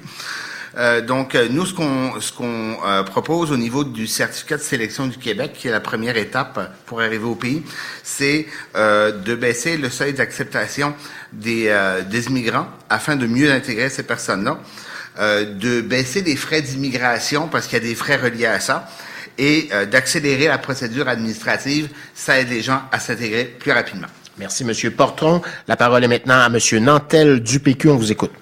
Euh, je remercie beaucoup, mesdames, pour cette question qui est si importante, d'autant plus qu'on est en contexte où on peut imaginer qu'on va recevoir euh, bientôt beaucoup de réfugiés qui arriveront d'Ukraine. Et euh, je pense que ça vous soulevez à, quel point c'est important que ces gens-là se sentent accueillis et outillés quand ils arrivent. La question de la francisation demeure effectivement très, très manquante dans la circonscription. Ici, dans Marie-Victorin, on sait à quel point, après plusieurs rencontres, entre autres, avec Vision Interculture, à quel point c'est un enjeu majeur parce que ces gens-là arrivent, ils ont des droits. Bien évidemment, au niveau de l'immigration plus euh, régulière, on propose évidemment au Parti québécois une cérémonie de citoyenneté québécoise, justement pour bien les accueillir. Comme le disait Martine actuellement, comme Mme Moellette le disait, on n'a pas tous les leviers en immigration. On devrait les avoir pour mieux accueillir plus de gens chez nous au Québec et bâtir cette société. Merci, euh, Monsieur Nantel. Je signale que si vous avez des demandes de parole pour la période de questions, tout le monde, c'est quand est déclarée la période de questions, pas pendant qu'un autre euh, candidat ou une autre candidate s'exprime. On vous écoute maintenant, Monsieur Tirel du Parti vert du Québec. Au Parti vert, on veut bâtir un Québec inclusif, ouvert sur le monde et multiculturel. Euh, on veut accepter plus de réfugiés, avoir plus de réunification familiale et de cesser de traiter les immigrants comme des unités économiques. Euh, on veut un meilleur service euh, d'accueil. On veut aussi enlever les divisions et la politique de peur de l'autre qui est beaucoup trop commun en politique euh, québécoise dans les dernières années. le Parti vert du Québec, c'est un vote pour un Québec inclusif qui accueille tout le monde et qui met le Québec à l'avant-plan de l'accueil des réfugiés dans le monde. Merci. Merci, Monsieur Tirel du Parti vert du Québec. La parole est maintenant à Madame Émilie Nollet du Parti libéral. On vous écoute. Merci beaucoup pour votre question. Donc, nous, on veut absolument s'assurer que les personnes immigrantes soient bien euh, accueillies et orientées euh, également. On veut offrir des soins de, santé mentale gratuits et universels pour tous. On veut aussi des réseaux de garderie à 8,70 par jour qui sont universels, qui sont un droit au même titre que les écoles. Et ça, ça va permettre, entre autres, souvent, c'est les femmes qui restent à la maison quand le couple choisit. Donc, ça permettrait aux femmes aussi d'aller euh, d'aller sur le marché du travail si elles le désirent. On veut une reconnaissance reconnaissance accélérée des diplômes et on veut que la francisation se fasse sur euh, euh, dans le travail, dans le monde du travail pour s'assurer que les gens n'aient pas à choisir entre un revenu ou une bonne intégration. Merci, Merci. Madame Nollet. On parle maintenant avec Madame Casabonne du Parti conservateur. On vous écoute. Nous, il faut, on veut travailler sur le problème en amont avec une meilleure sélection des nouveaux arrivants en priorisant la compatibilité civilisationnelle et la connaissance réelle du français. Et pour citer M. François Legault, on veut en prendre moins, mais en prendre soin. S'intégrer au Québec, ça veut dire apprendre la langue, se trouver un emploi, se trouver un logement, mais pour ce faire, il, faut, il ne faut pas dépasser nos capacités d'accueil en termes de francisation, d'emploi et de logement. Merci Anne Casabonne, euh, qui est candidate, on le rappelle, pour le Parti conservateur du Québec. Je serai impitoyable, pas de temps discrétionnaire. On a dix minutes pour débattre. Monsieur Portron, vous avez la première question. Par la suite, Madame euh, Tazarma et Madame Nollet. Merci. Donc, euh, moi, ma, ma, ma question euh, euh, s'adresse euh, à Madame Dorismont. Donc, moi, j'aimerais savoir comment est-ce qu'on peut expliquer que euh, le mot euh, réfugié, donc le mot réfugié qui à la base, c'est un, une personne qui arrive temporairement. Hein, donc c'est pas quelqu'un qui migre de, manière permanente comme moi. Euh, comment expliquer que ces personnes-là gagnent en recevant un chèque à chaque mois, font gagnent plus qu'une personne à la retraite qui a travaillé toute sa vie? C'est une question à Mme Dorismont. On vous écoute. Donc, en fait, il faut, regarder l'ensemble de l'œuvre. Les gens qui arrivent dans le pays, des fois, euh, quand vous parlez de réfugiés, ben. Réfugiés, ça dépend sur quel statut, mais euh, des fois, les gens arrivent avec euh, en, en, choc post-traumatique, qui ont vécu des choses qu'on ne sait pas. Et oui, en ce moment, l'accompagnement du Québec, c'est vraiment gratuit et personnalisé, puis c'est offert à différentes personnes. Donc, euh, le service est, est vraiment euh, personnalisé et ça fait en sorte aussi qu'on améliore la proximité aux personnes immigrantes dans toutes les démarches du, processus d'intégration. Merci. Madame Baitiana Tazarma, à vous la parole. Je, je me sens triste en ce moment. Euh, je vous entends parler, puis j'entends rien de concret. Puis même si je suis née ici, je viens de, ma mère, elle m'a élevée toute seule, puis j'ai juste envie de prendre quelques instants pour que vous vous mettiez à sa place. Elle arrive au Québec, euh, elle a pas de réseau, pas de soutien, il faut qu'elle travaille à temps plein dans un emploi qui est mal rémunéré parce que son diplôme n'est pas reconnu. Euh, elle doit s'unir aux besoins de sa famille au Québec, mais aussi envoyer de l'argent dans son pays natal. Puis, avec tout ça, on s'attend qu'elle, qu'elle apprenne parfaitement le français, ce qu'elle a fait, mais il n'y a aucun soutien après. Il n'y a pas d'intégration. Et si son diplôme avait été reconnu, une entreprise privée l'aurait pris sous son aile, comblé ses besoins en matière de main-d'œuvre, l'aurait aidé en français. Puis c'est tout ça qu'on propose, de franciser les gens en milieu de travail. Puis j'aimerais ça vous entendre, Madame Dorismont, surtout que dans le Vieux-Longueuil, juste dans le Vieux-Longueuil, pas tout dans Marie-Victorin, il y a 19,8 des immigrants qui vivent sous le seuil du faible revenu. Euh, je vois aussi le travail exceptionnel des organismes communautaires qui aident, mais il y a un manque de financement, il y a un manque de personnel. Il y a toute la question de la culture aussi. Vous en êtes tout pour l'intégration des gens? Il y a différents programmes culturels aussi qui aident justement aux gens de se sentir québécois. Vous, c'est quoi vos propositions concrètes pour la francisation, l'intégration, puis s'assurer qu'on n'a pas à faire un choix entre s'intégrer puis avoir un emploi? Madame Dorisman, on vous écoute. Moi aussi, euh, mes, mes, parents, euh, je suis un enfant de, de, de, deux parents immigrants. Et pour le comprendre ainsi aussi, on dépend aussi du fédéral. Ça, c'est un gros enjeu. Le Québec, en ce moment, ne, ne, n'est pas en contrôle de son immigration et on dépend aussi du fédéral. Donc, il faut travailler en collaboration avec le fédéral et le Québec. Québec Moi, moi, quand j'ai grandi ici, mes parents ont aussi tout sacrifié pour, euh, pour nous, les quatre filles, les quatre filles de parents immigrants. La loi 96 permet la francisation, puis au niveau du gouvernement de l'immigration, on accompagne et on donne des services gratuits pour les personnes qui arrivent. Puis c'est ça qu'on veut faire, on veut les aider vous voulez les aider dans un système qui a de la difficulté à survivre, puis vous étiez pas là lundi, mais on a parlé de racisme systémique aussi. Il y a différentes barrières, puis on n'a aucun aucune proposition concrète pour s'assurer que les personnes s'intègrent puis s'épanouissent. Vous et moi, on a de la chance, mais c'est pas la réalité de tout le monde. Je vais laisser la place à mes autres candidats. Madame Ouellet, on vous écoute. Oui, ben, euh, je pense que Mme Dorismont l'a avoué que ça dépend du fédéral. Et donc, si on veut régler le problème, il faut sortir du Canada parce que là, c'est vraiment de l'ingérence puis de la complexité de dossier. Mais là, la francisation, quand j'entends Mme Dorismont dire que c'est réglé avec la loi 96, je m'excuse, mais pas du tout, là. Pas du tout.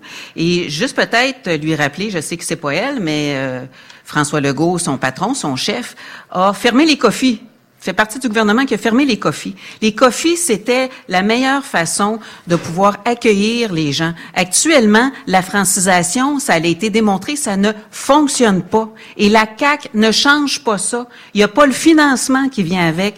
Donc, je m'excuse, mais non, la loi 96 ne fera pas le travail. La loi 96 n'empêchera pas non plus l'anglicisation au Québec. Donc, je m'excuse, mais la loi 96, c'est un échec. Donc, qu'est-ce que vous proposez? Il faut des solutions concrètes. Comme disait euh, Shafika, Madame euh, Vatiana Tassarma, parce qu'on s'est tutoyé tantôt, euh, je me suis permise. Donc, il, faut pouvoir avoir des solutions concrètes. Et les COFI, ça n'est une. Est-ce qu'on remet en place les COFI avec l'accueil où là, les, les immigrants sont payés, là, ils vont pas là gratuitement, il faut qu'ils puissent vivre, c'est normal, et ça permet de se faire accueillir avec l'ensemble du Québec, pas juste le français, mais c'est quoi l'histoire du Québec? Comment ça fonctionne ici? Des réseaux pour l'emploi, des réseaux pour les CV, des réseaux pour la garderie. Ça fonctionne. Il en reste quelques-uns qui fonctionnent encore comme ça au Québec, mais trop peu. Madame Dorismont, est-ce que vous êtes d'accord que c'est ça la solution? On vous écoute rapidement, Madame Dorismont.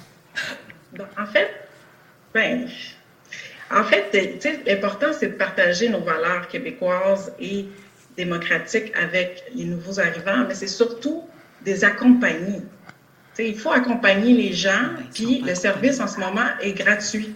On personnalise les, les offres, euh, puis on accompagne les gens. Et il y a 200 organismes communautaires qui nous aident à le faire. Merci, Mme Dorismont. Monsieur Tirel, Monsieur Nantel et Madame Casabonne, il reste 3 minutes 10. Je serai impitoyable. Ah, Madame Nollet, pardon. Je, oui, je vous ai biffé rapidement. Je suis désolé. À vous. Euh, donc, euh, au Parti du Québec, on veut bâtir un Québec inclusif qui est libre de discrimination, y compris la discrimination euh, religieuse. Euh, moi, j'ai été chef de parti pendant huit ans et demi, puis on a vu euh, toutes sortes de propos discriminatoires euh, sortir de, surtout des partis de la CAQ et, du Parti québécois. je suis très content de voir que Mme Dorismont reconnaît le racisme systémique, mais j'espère que son chef va suivre dans cette direction-là. Ma question est pour M. Nantel. M. Nantel, vous avez été au nouveau Parti démocratique du Canada et quand vous avez été, quand vous avez quitté le parti, ben vous avez dit que le turban de votre chef, M. Singh, n'était pas compatible avec le Québec. moi, j'ai trouvé ce propos-là discriminatoire envers les minorités religieuses. Et je me demandais si maintenant, après plusieurs années, si votre position a évolué sur ça et si vous êtes prête à appuyer un Québec inclusif, euh, riche de diversité. Ben, tout d'abord, moi, je dois dire que je suis pas du tout d'accord avec la perception que vous donnez du Québec. Le Québec est ouvert et métissé serré. J'emprunte souvent cette expression de Boucard Diouf. Si vous référez à des propos que j'ai tenus à Hamilton, je suis d'ailleurs très excusé de ce propos-là, compte tenu que j'étais député d'une circonscription. Je n'étais pas analyste politique à l'époque. Je le suis maintenant. Ce que je peux vous dire, par contre, relativement à ce, processus-là, c'est qu'il me semble qu'aujourd'hui, on en est rendu à accueillir l'immigration avec un grand sourire, puis en se disant, écoutez, bienvenue au Québec quand Madame, euh, Madame, son, prénom, quand Madame évoque effectivement le succès des coffees, c'était effectivement quand on voit aujourd'hui ce tissu qui habite à Longueuil, 85% de la langue parlée à la maison, c'est le français mais 53% des élèves dans la commission scolaire sont issus de l'immigration. On voit bien ici, il y a eu des recettes qui ont bien fonctionné. Je pense qu'aujourd'hui, il est moderne et contemporain de proposer une cérémonie de citoyenneté québécoise. Parce que quand on parle d'un immigrant qui arrive ici, quand il reçoit sa citoyenneté canadienne, ça fait déjà trois ou quatre ans qu'il habite dans le quartier. Ça fait trois ou quatre ans qu'il dit salut à Jean-Luc puis salut Youssef. Ça fait longtemps que tout le monde se connaît, mais quand on arrive à la cérémonie de citoyenneté, on se retrouve avec un agent de la RCNP avec un petit chapeau droit puis une, une allégeance à God Save the Queen. C'est clair qu'il y, a des petits ajustements à faire. Merci, Monsieur Nantel. Je suis désolé, Madame Nollet, j'avais biffé votre nom sur ma liste. Alors, je vous cède la parole. C'est des choses qui peuvent arriver. Je Il n'y a pas de problème. Euh, donc, euh, je vais donner euh, une pause à Madame Dorismont avec euh, les questions. Je vais plutôt m'adresser à Madame Casabonne. Euh, donc, j'ai fait un, un saut quand j'ai entendu l'expression compatibilité civila- Bon, juste pour faire exprès, je, je déparle. Civilisationnel, merci. Euh, donc, je trouve que c'est une pente glissante qui peut mener à la division. Je trouve que c'est dangereux de parler de ça. Euh, donc, moi, euh, qu'est-ce qu'une civilisation compatible? Moi, je rencontre beaucoup de personnes immigrantes depuis le début de la campagne et depuis de nombreuses années. J'ai rencontré juste cette semaine une dame du Venezuela qui venait d'arriver et qui dit, elle n'est pas dans son domaine de travail, mais elle veut travailler. Elle est maintenant dans les assurances alors qu'elle est journaliste. Je connais euh, des, des gens, euh, qui, un, un jeune qui arrive du Maroc qui dit, je, euh, je peux pas encore travailler, je veux m'impliquer bénévolement. Où dois-je aller? Je, je rencontre des gens qui ne, qui ne demandent qu'à être heureux, à avoir un travail, à vivre en paix avec leur famille, à contribuer à la société québécoise, à s'y, à s'y intégrer et à aimer. Donc, euh, donc, je crois qu'on faut faire attention faut- avec faut- ce faut terme-là. pas- faut pas s'énerver comme ça. Non, parce que c'est juste être compatible avec nos chartes. C'est de croire en l'égalité homme-femme. C'est d'accepter les homosexuels. C'est d'accepter euh, les- les- les- la communauté LGBTQ. Alors donc, c'est en ce sens-là. Faut pas s'énerver. euh. Ab- Absolument, et je crois qu'on a euh, des immigrants, des personnes, des nouveaux arrivants de très grande qualité Exact. au Québec qui doivent être défendus puis écoutés. Décidément, je ne pourrais pas être impitoyable. Monsieur Nantel, Madame Casabonne, faites vite, mes bons amis. Sinon, on mangera pas personne. Allez-y, Monsieur Nantel. Ah, je sais pas si j'ai demandé la parole, mais ça va me Oui. faire plaisir d'en parler puisque, effectivement, je... Allez-y. Vous voulez y aller? Non, mais c'est vraiment compliqué. D'ailleurs, je tiens à voir. Je pense que vous méritez une main d'applaudissement pour votre gestion. C'est très compliqué. Bravo. Ben, simplement, je, je peux dire en tout cas que euh, Longueuil se caractérise par ce vivre ensemble. C'est merveilleux. D'ailleurs, on parlait de la police réseau tout à l'heure. On est dans une communauté qui vit en harmonie, puis il faut que ça continue comme ça. C'est simplement ce que je pourrais ajouter puisqu'on me donne la parole. Merci, Monsieur Nantel. Madame Casabonne en terminant. Oui. Moi, je voulais juste revenir un peu sur ce qu'on a dit tout à l'heure. Je voulais juste dire que la vérificatrice générale affirme que la francisation des immigrants est absolument, euh, euh, ça, ça fonctionne absolument pas. Euh, je voulais dire aussi que les coffees, effectivement, quand mon père est arrivé ici, c'était fantastique. Et, euh, ensuite de ça, je voulais euh, rajouter qu'au Parti conservateur du Québec, nous aussi, on veut, on veut réouvrir l'accord Québec-Canada dans le but d'accroître durablement les pouvoirs du Québec en matière d'immigration et puis on visera à terme un plein contrôle de l'immigration. Voilà. Merci Anne Casabonne du Parti conservateur. Autre pause qui rafraîchit. Ensuite de quoi, deux dernières questions. Question culturelle et la dernière question environnement. Vous êtes au débat, je le rappelle, des candidates et candidats pour la partielle dans Marie-Victorin du 11 avril prochain. Pause tendresse, pause qui rafraîchit, un petit peu plus courte que l'autre, je vous préviens, un petit deux minutes et quelque chose. Voilà. Le débat des candidates et candidats de Marie-Victorin se poursuit à l'instant au FM 1033. Voilà, nous voilà de retour donc pour ce débat question culture. Donc euh, j'inviterai Madame Thérèse David, consultante et enseignante en communication culturelle. Bonjour Thérèse David, vous avez une question à poser. Bonjour Charles. Bonjour tout le monde. En 2010, Caroline Saint-Hilaire, qui était mairesse de Longueuil, avec qui j'ai travaillé, nous avons fondé le Bureau de la culture, la Maison de la culture, le Conseil des arts. En 2017, elle a quitté et nous avions en chantier déjà, dès 2010, la construction d'un nouveau complexe culturel. Nous nous doutions Cégep Édouard Montier allait reprendre sa salle Théâtre de la Ville. Donc, euh, nous voulions pas que le Québec, que la cinquième plus grande ville au Québec, soit Longueuil, n'ait plus de salle de spectacle. Le projet est demeuré lettre morte à l'ancienne administration. Est-ce que c'est politique, est-ce que c'est administratif? Je ne sais pas.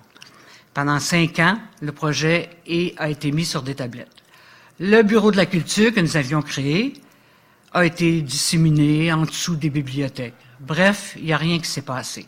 Madame Catherine Fournier, Dieu merci, la semaine dernière, a remis sur le chantier le projet d'une salle de spectacle.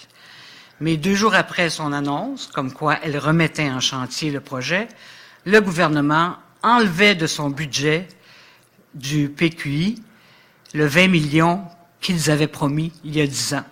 Donc, on repart à zéro. Ma question est la suivante. Si vous êtes élu, est-ce que vous allez aider la Ville et nous représenter à l'Assemblée nationale pour un jour la construction d'une salle de spectacle? Je vous rappelle, on est la cinquième plus grande ville au Québec et il n'y a pas de salle de spectacle digne de ce nom, surtout si le théâtre de la ville s'en va. Merci Thérèse David. Donc, ben, Madame euh, Martine Ouellette de Climat Québec, à vous la parole. Oui, mais Madame David, c'est un plaisir euh, de se recroiser et merci d'être encore impliquée à Longueuil pour la culture. Euh, moi, je suis arrivée euh, comme députée à Longueuil en 2010 et d'ailleurs, je voudrais lever mon chapeau à Caroline pour son implication pour la culture. Elle a fait une grosse différence et j'ai eu l'occasion de travailler avec Daniel Bilodeau pour appuyer la salle de spectacle là, à Longueuil. Euh, c'est incroyable que ce projet-là ait été abandonné. La culture, c'est l'âme d'un peuple. Je ne comprends pas la CAQ de rayer ce projet-là de la carte, étant donné que Longueuil, c'est la cinquième plus grande ville. On a besoin de salles de spectacle pour la diffusion de nos artistes, euh, pour l'Orchestre symphonique de Longueuil. Il y avait toute une coalition qui a été organisée pour que cette salle-là puisse vraiment faire une différence. Donc, euh, très triste et j'ai hâte d'entendre la CAQ sur ça. Merci, Madame Ouellette. Madame Vaitiana Tazarman vous écoute. Madame David, merci pour votre engagement. Merci pour tout le travail que vous faites encore.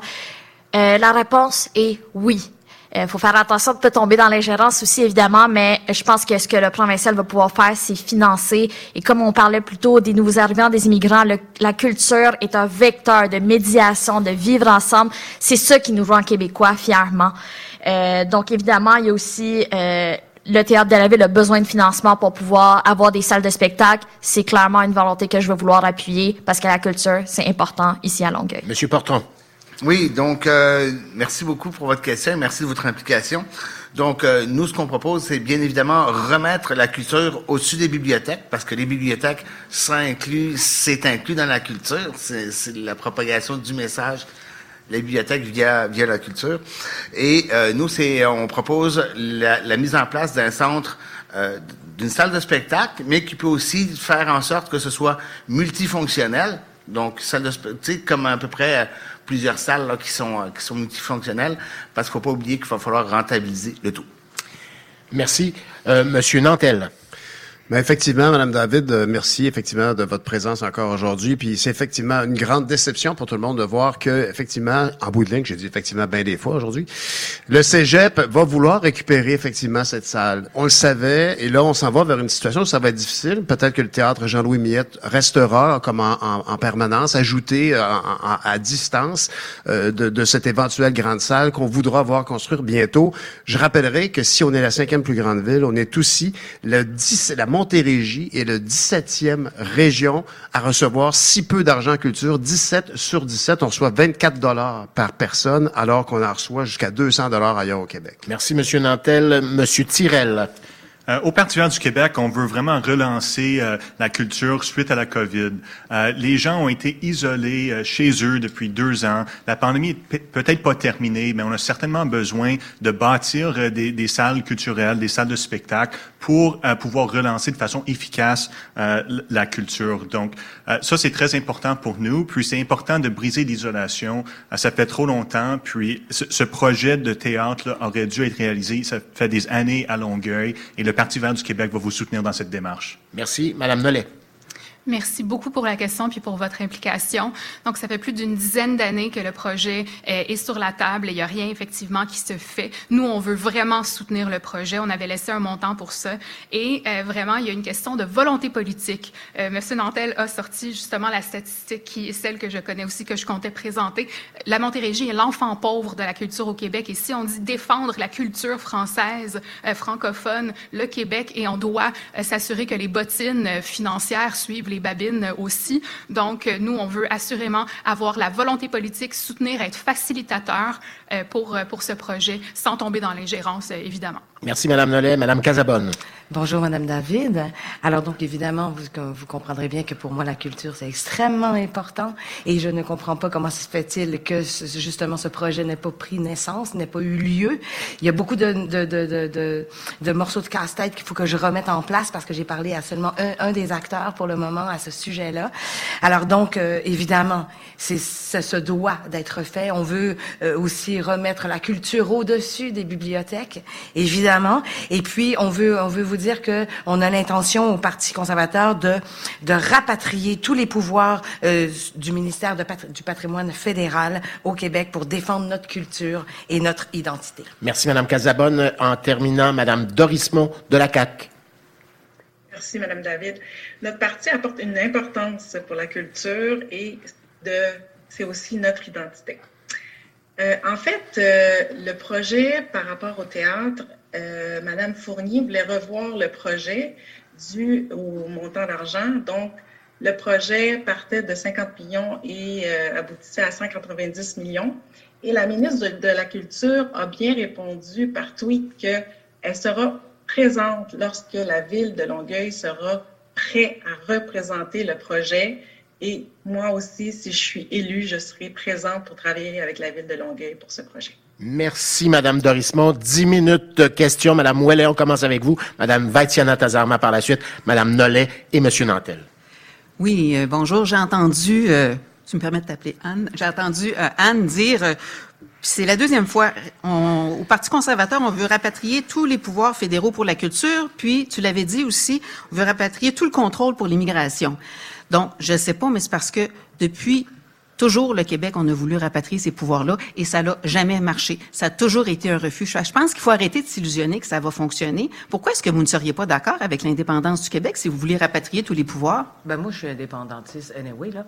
Mais, non, mais, yes. Non, mais nous, nous, on, veut, on va commencer. On va commencer par, euh, on n'ira pas par des menaces, on va, on va vraiment y aller par le dialogue. Et euh, il me semble que ça n'a jamais marché. On ah, a non, fait non, du dialogue depuis pas parler, des années. Regarde, moi, je vais y aller, je, vais aller leur parler, dans fait. tu vas voir, ça va fonctionner. T'inquiète, t'inquiète. Je sais dialoguer. J'ai pas, j'ai pas de doute sur ta capacité à dialoguer. J'ai des doutes sur la capacité de l'autre côté à écouter. Ah, ils vont écouter. T'inquiète. Madame Vaitiana Tazarma, c'est à vous. Euh, on est tous d'accord, euh, ou presque, à propos de l'importance de la culture dans Longueuil. Euh, je pense justement au théâtre de la ville qui euh, aide aussi la relève culturelle parce que pendant la pandémie, ils en ont pris un coup. Moi, j'ai deux questions pour vous. Euh, Madame Dorismont, vous parlez beaucoup de vous êtes présent, vos collègues, euh, votre gouvernement. Premièrement, quand vous avez fait du porte-à-porte avec Madame Roy, est-ce que vous lui avez demandé si elle avait un plan clair en vue d'une sixième vague pour la relève, pour tous nos artistes, pour le théâtre de la ville, pour toutes les personnes qui ferment parce qu'il manque de personnel ou euh, qui sont en train de reporter leur programme? Puis deuxième question, euh, parce que vous êtes présente et etc. Est-ce que vous pourriez demander à vos collègues de répondre à collègues par rapport à la réforme du statut de l'artiste? Ça aiderait beaucoup pour la relève. Donc, euh, ça, c'est un petit commentaire pour vos collègues. Puis la première question, c'est, il est où votre plan pour la culture? On attend un complexe culturel. C'est quoi la, la, la place que vous accordez aux artistes à la relève? Donc, deux questions.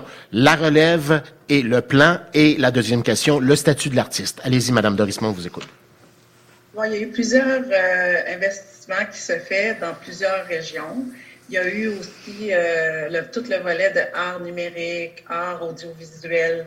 Il y a aussi eu, euh, pendant la pandémie, des remboursements, par exemple, de spectacles. On sait que ça a été difficile pour les artistes pendant la pandémie. Donc, la ministre de la Culture, elle essaie beaucoup, beaucoup, beaucoup d'aider cette communauté et d'investir énormément pour euh, la culture. Il y a beaucoup d'argent qui manque dans la Montérégie, Longueuil, comme l'a mentionné M. Nantel. Ce que j'entends encore une fois, malgré votre super bonne volonté, Mme Dorismont, c'est encore des fausses promesses, rien de concret. Puis j'ai peur pour les jeunes, pour les familles de Longueuil, ou même ceux dans Varennes, Verchères, qui viennent à Longueuil. Ils n'ont pas tous à se déplacer vers Montréal pour aller voir des spectacles. Et c'est important qu'on prenne ça au sérieux, la culture à Longueuil. Puis sincèrement, je vous invite à avoir des propositions concrètes parce que ça presse. Merci, Madame Valtiana Tazarma. Madame Nollet. Oui, euh, effectivement, je pense que c'est facile de dire qu'on sera là quand viendra le temps, mais quoi, on ramène ça à dix ans plus tard, euh, ça va absolument pas. Euh, si le projet grandit, c'est qu'il y a des besoins absolument criants. Au risque de me répéter, la Montérégie est l'enfant pauvre de la culture au Québec. Ce n'est pas normal que l'Orchestre symphonique de Longueuil doive jouer ailleurs qu'à Longueuil et que quand elle joue à Longueuil, ben, elle perd de l'argent. Donc, vraiment, on a besoin de complexes d'installations qui sont adéquates pour les artistes. Et moi, j'entends beaucoup de, de désirs de compromis si c'est nécessaire. Donc, j'entends énormément d'ouverture du côté de la culture. Donc, on doit commencer quelque part et, et il y a des belles infrastructures qui sont qui peuvent qui peuvent être mises de l'avant. Donc, quand est-ce qu'on va faire la première pelletée de terre? J'ai envie de poser cette question là à Madame à Madame de Rismont. À quand la première pelletée de terre? Madame de Rismont. On va, on va travailler en collaboration quand la ville sera prête. Voilà, c'est la réponse. On rappelle qu'il y a eu quelques pelletés de terre depuis quelques années aussi, je le signale au passage. En terminant, M. Nantel, on va gagner du temps, ce qui va nous permettre de parler euh, euh, non seulement d'environnement, mais également euh, d'indépendance. Voilà. Ben, je prendrai la parole en disant simplement que c'était d'ailleurs un des slogans là, sous Mme David, Longueuil est culture. Et, et Longueuil est culture parce que beaucoup de ses habitants euh, s'intéressent beaucoup à la culture, au rayonnement du français dans nos, dans nos différentes plateformes audiovisuelles, au cinéma, la musique et tout ça. Et, et, et à l'époque, j'ai travaillé au Cirque du Soleil où il y avait beaucoup d'artisans du cirque qui vivaient ici quand j'ai emménagé ou à, la veille des années 2000. Et la réalité aujourd'hui, c'est que on est en train de disparaître de, des nouveaux écrans. On parle beaucoup du fait qu'on peut, Ottawa ne fait rien pour protéger la culture du Québec. Et c'est un fait, c'est un aveu d'échec. Pour moi, j'ai passé quatre ans là-bas à enguirlander Mélanie Joly et Pablo Rodriguez. Il ne s'est rien passé pour ajuster le cadre de production culturelle québécoise qui soit sur les nouveaux écrans que les gens utilisent aujourd'hui en, en, plateforme de streaming, etc. Il n'y a aucune évolution quant à la valorisation de notre contenu. C'est quelque chose qui tient beaucoup à cœur aux gens d'ici, dont j'ai toujours parlé d'ailleurs, peu importe le parti où j'ai été. Merci, Monsieur Nantel. On termine, Madame Vaitiana Tazarma. J'avais promis qu'on continuerait. On a gagné du temps. Je vous laisse aller. Je vous laisse terminer. Euh, je sais, euh, Monsieur Nantel, vous avez été député fédéral pendant longtemps, puis euh, je me demandais, on l'a compris, Ottawa veut rien faire pour protéger la langue française, notre culture. Puis, en attendant qu'on règle cet enjeu, je pense que ça serait bien de taxer les GAFAM. Puis, je vous entends pas trop parler là-dessus, puis ça m'inquiète un peu euh, euh, pendant votre discussion en ce moment. Donc, j'aimerais beaucoup que, que vous remettez ça peut-être à l'heure, puis euh, que vous en parlez avec moi, qu'on soit au moins deux à avoir cette proposition-là. Ben, c'est bien, bien ben, vous avez absolument raison. Et d'ailleurs, la, la, taxe, la TVQ, est appliquée au Québec et en Saskatchewan sur les abonnements sur Netflix, par exemple. C'est quand même incroyable que Ottawa n'arrive pas à le faire. On peut aussi, bien sûr, parler de la taxation de leurs activités ici même, parce que ce sont pas des sont, règles générales inscrits au Liechtenstein ou autre euh, paradis fiscal. Vous avez bien raison. Merci infiniment. Madame Ouellette, vous avez le mot de la fin. Peut-être juste ajusté, euh, parce qu'elle dit, euh, euh, Madame Mathieu, chef on l'avait dit tantôt. C'est ça, chef disait, on va être deux, je peux vous dire, on va être trois, parce que très clairement, il faut, faut taxer les GAFA, il faut mettre fin aux paradis fiscaux, c'est clair pour Climat Québec. Merci infiniment. On s'en va tout de suite aux questions environnement. Madame Carole Mainville de la Planète s'invite au Parlement. Euh, je vous invite euh, à venir poser la question. ça. Euh, bonjour. Euh, à la lecture des outils d'aménagement du territoire, il apparaît que les divers paliers du gouvernement ont encore du mal à intégrer les enjeux environnementaux à leur planification territoriale. Quelles solutions proposez-vous pour favoriser la collaboration entre ces instances afin d'améliorer la compréhension de ces enjeux par les élus et de renforcer la cohérence dans la vision de l'aménagement? On écoute Mme Vaitiana Tazarma de Québec solidaire. Merci, Mme Mainville. Merci beaucoup pour votre question, Mme Mainville. Là, en tant que jeune, j'ai peur pour la crise climatique qui nous attend. Collaborons avec les élus des différents paliers au-delà de la partisanerie. Écoutons aussi les organismes communautaires comme Ciel et Terre qui revendiquent tellement de choses, euh, nature, euh, protection de la biodiversité. Écoutons aussi les chercheurs. Je pense à Gérard Baudet qui faisait déjà des critiques par rapport au centre-ville ou l'aménagement euh, de Longueuil. Donc, il faut qu'on concevoir l'axe, euh, qu'on concevoir l'urbanisme, l'axe de la, concevoir la ville autour d'un axe de transport avec des services de proximité, services communautaires, culturels, de santé, loisirs et sport. C'est ça qu'on vous propose. Merci, Madame Vaitiana Tazarman. On écoute Monsieur Florent Portron de l'équipe autonomiste. Merci beaucoup. Donc, euh, pour la question des différents organismes là, qui semblent euh, pas savoir où aller. Euh, ben, premièrement, comme euh, Madame Vaitiana Tassarma le mentionnait, c'est important qu'on se parle, mais aussi peut-être simplifier l'organisation de ces organismes-là afin que tout se passe mieux. Et nous, ce qu'on veut, c'est entre autres autobus hybrides et transformer les dalles de béton en face le bord du fleuve en parc. Merci, Monsieur Portron. Monsieur Nantel. Ben d'abord, j'aimerais vous remercier, Madame, pour votre implication. C'est de longue date que je vous vois dans tous les mouvements, dans la planète s'invite au Parlement, dans les, maires au front aussi, puis vous avez toute mon admiration parce qu'effectivement, c'est ce qu'il faut continuer à faire. On a eu des annonces émanant du fédéral euh, aujourd'hui, euh, euh, hier, en fait, par Stephen Guilbeault, un plan, encore une fois, qui donne la part belle à l'exploitation, non pas des, des, ressources fossiles puis du pétrole, des sables bitumineux en Alberta, des sables bitumineux, un processus technologique tellement polluant, on n'en a même pas idée. Alors, je vous remercie d'avoir ramené ça ici à Longueuil. Puis, bien sûr, l'électrification des transports, comme on le sait bien. On avait créé la coalition des élus pour l'électrification des transports on va continuer. Merci, Monsieur Nantel. Monsieur Nantel, Monsieur Tirel. Bien, évidemment, l'environnement, c'est un sujet très important pour le Parti vert du Québec. Euh, J'ai moi-même étudié en sciences d'environnement, puis je peux vous dire qu'on s'en va directement vers un mur avec les changements climatiques. Euh, tous les partis parlent d'environnement, mais il y a peu d'actions qui sont posées. Euh, au Parti vert du Québec, on appuie la gratuité du transport en commun, une expansion massive du réseau. C'est pas normal que sur nos routes, on n'a pas de péage, mais on a une dans chaque station de métro, dans chaque autobus. Euh, il faut aussi mettre en place une police environnementale euh, qui peut s'attaquer aux contrevenants, avoir des, des, amendes sérieuses quand les gens ne respectent pas l'environnement. Et en terminant, il faut augmenter aussi le prix carbone. Il n'y a aucun des partis qui veut augmenter le prix carbone. C'est un outil essentiel pour la lutte contre les changements climatiques. Merci. Émilie Nollet. Merci énormément pour la question. Euh, donc, nous, on croit que c'est inconcevable qu'un seul ministre soit responsable de l'entièreté de la situation au niveau de l'environnement. C'est un prisme qui devrait être considéré dans tous les ministères. C'est pour ça aussi que euh, le Parti libéral a adopté comme neuvième valeur l'environnement et la lutte au changement climatique. C'est pour que tout le monde, euh, dans tous les ministères, en tienne compte et, compte et que ça fasse partie du budget. On doit mettre l'argent pour euh, s'aider à sortir de notre dépendance aux énergies fossiles. C'est absolument crucial. Et dans Marie-Victorin, il faut s'assurer de respecter euh, des priorités au niveau du transport collectif, au niveau de la protection des bandes riveraines. Il faut, il faut s'assurer de verdir les zones bétonnées qui sont souvent dans des coins qui sont malheureusement moins favorisés également. Donc, verdissement euh, et redevances sur, euh, sur l'eau potable pour les entreprises pour financer les infrastructures, euh, les infrastructures des eaux usées. Merci. Anne Casabonne. Oui, euh, bon, au niveau de l'environnement, dans Marie-Victorin, nous autres, on veut s'intéresser à la fluidité du transport.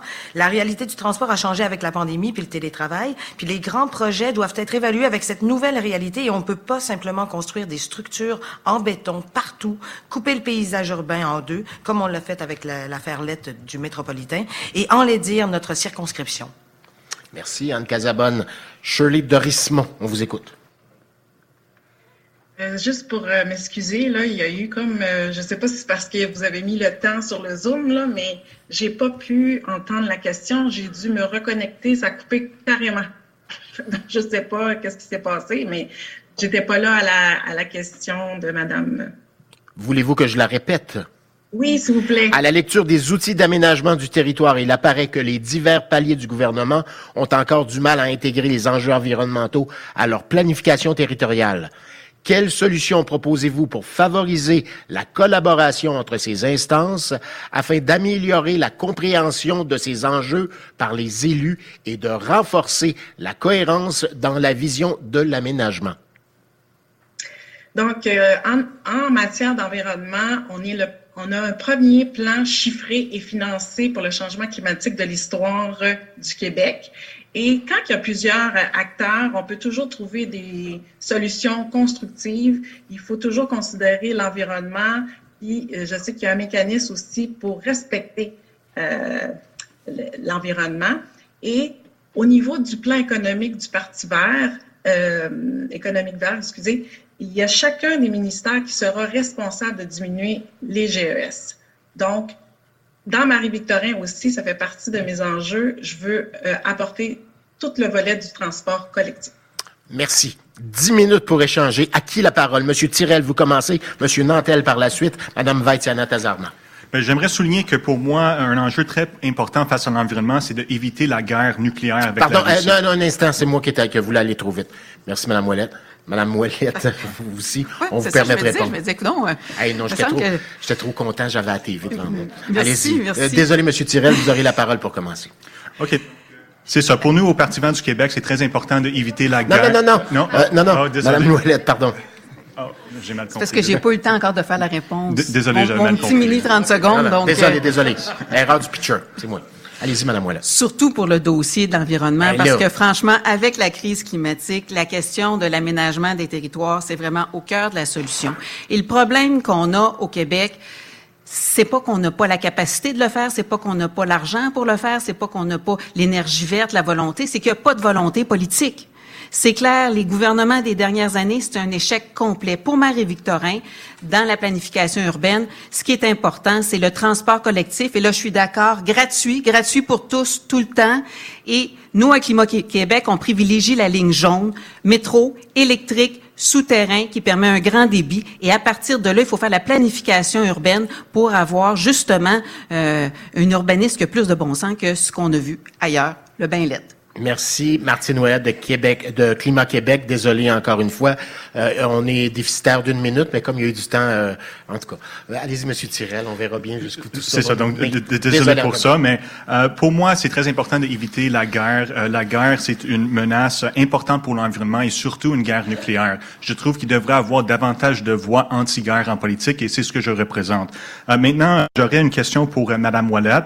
bien sûr, on est d'accord sur la gratuité du transport en commun, une politique que nous défendons au Parti vert euh, du Québec euh, depuis 2013. Euh, mais maintenant, vous vous présentez comme une candidate écologiste avec votre nouveau parti Climat Québec. Pourtant, vous avez déjà été ministre des Ressources naturelles et pendant que vous avez été ministre, non seulement vous avez appuyé la fracturation hydraulique sur l'île d'Anticosti, mais vous avez financé avec des fonds publics l'industrie pour qu'elle aille faire des forages, alors que votre gouvernement a été élu sur une promesse de ne pas aller de l'avant avec les gaz de schiste. Vous avez aussi autorisé les superpétroliers sur le fleuve Saint-Laurent et vous avez appuyé euh, l'arrivée du pétrole des sables bitumineux au Québec à travers la ligne Enbridge 9B. Moi, j'ai été en Alberta voir les sables bitumineux. Je peux vous dire que c'est dégueulasse. C'est une aberration à l'environnement. Bagage au Parti québécois que vous vous présentez comme une candidate écologiste. Madame Ouellette.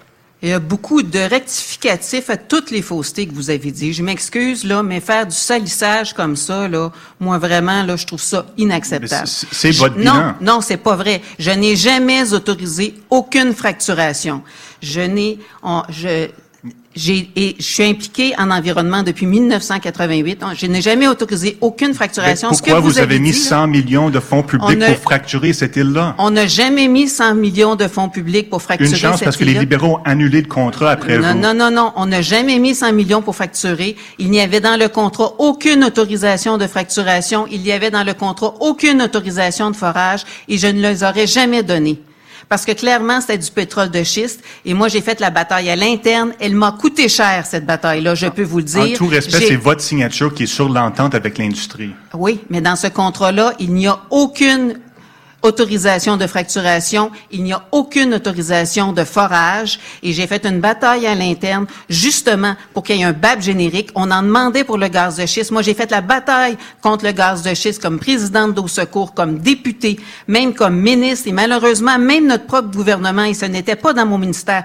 n'a même pas mis en place le moratoire sur les gaz de schiste. Ce n'est pas pour rien que je ne suis plus au Parti québécois. C'est pour ça que j'ai décidé avec des environnementalistes, des indépendantistes de fonder Climat Québec justement parce que c'est l'échec des partis politiques qui sont, qui a beaucoup trop de proximité avec les grands lobbies pollueurs. C'est ça le problème qu'on a au Québec avec l'environnement. Et donc, ce que vous avez dit, c'est complètement faux. Je m'excuse, là. Faites attention parce que c'est vraiment sur le bord de la diffamation.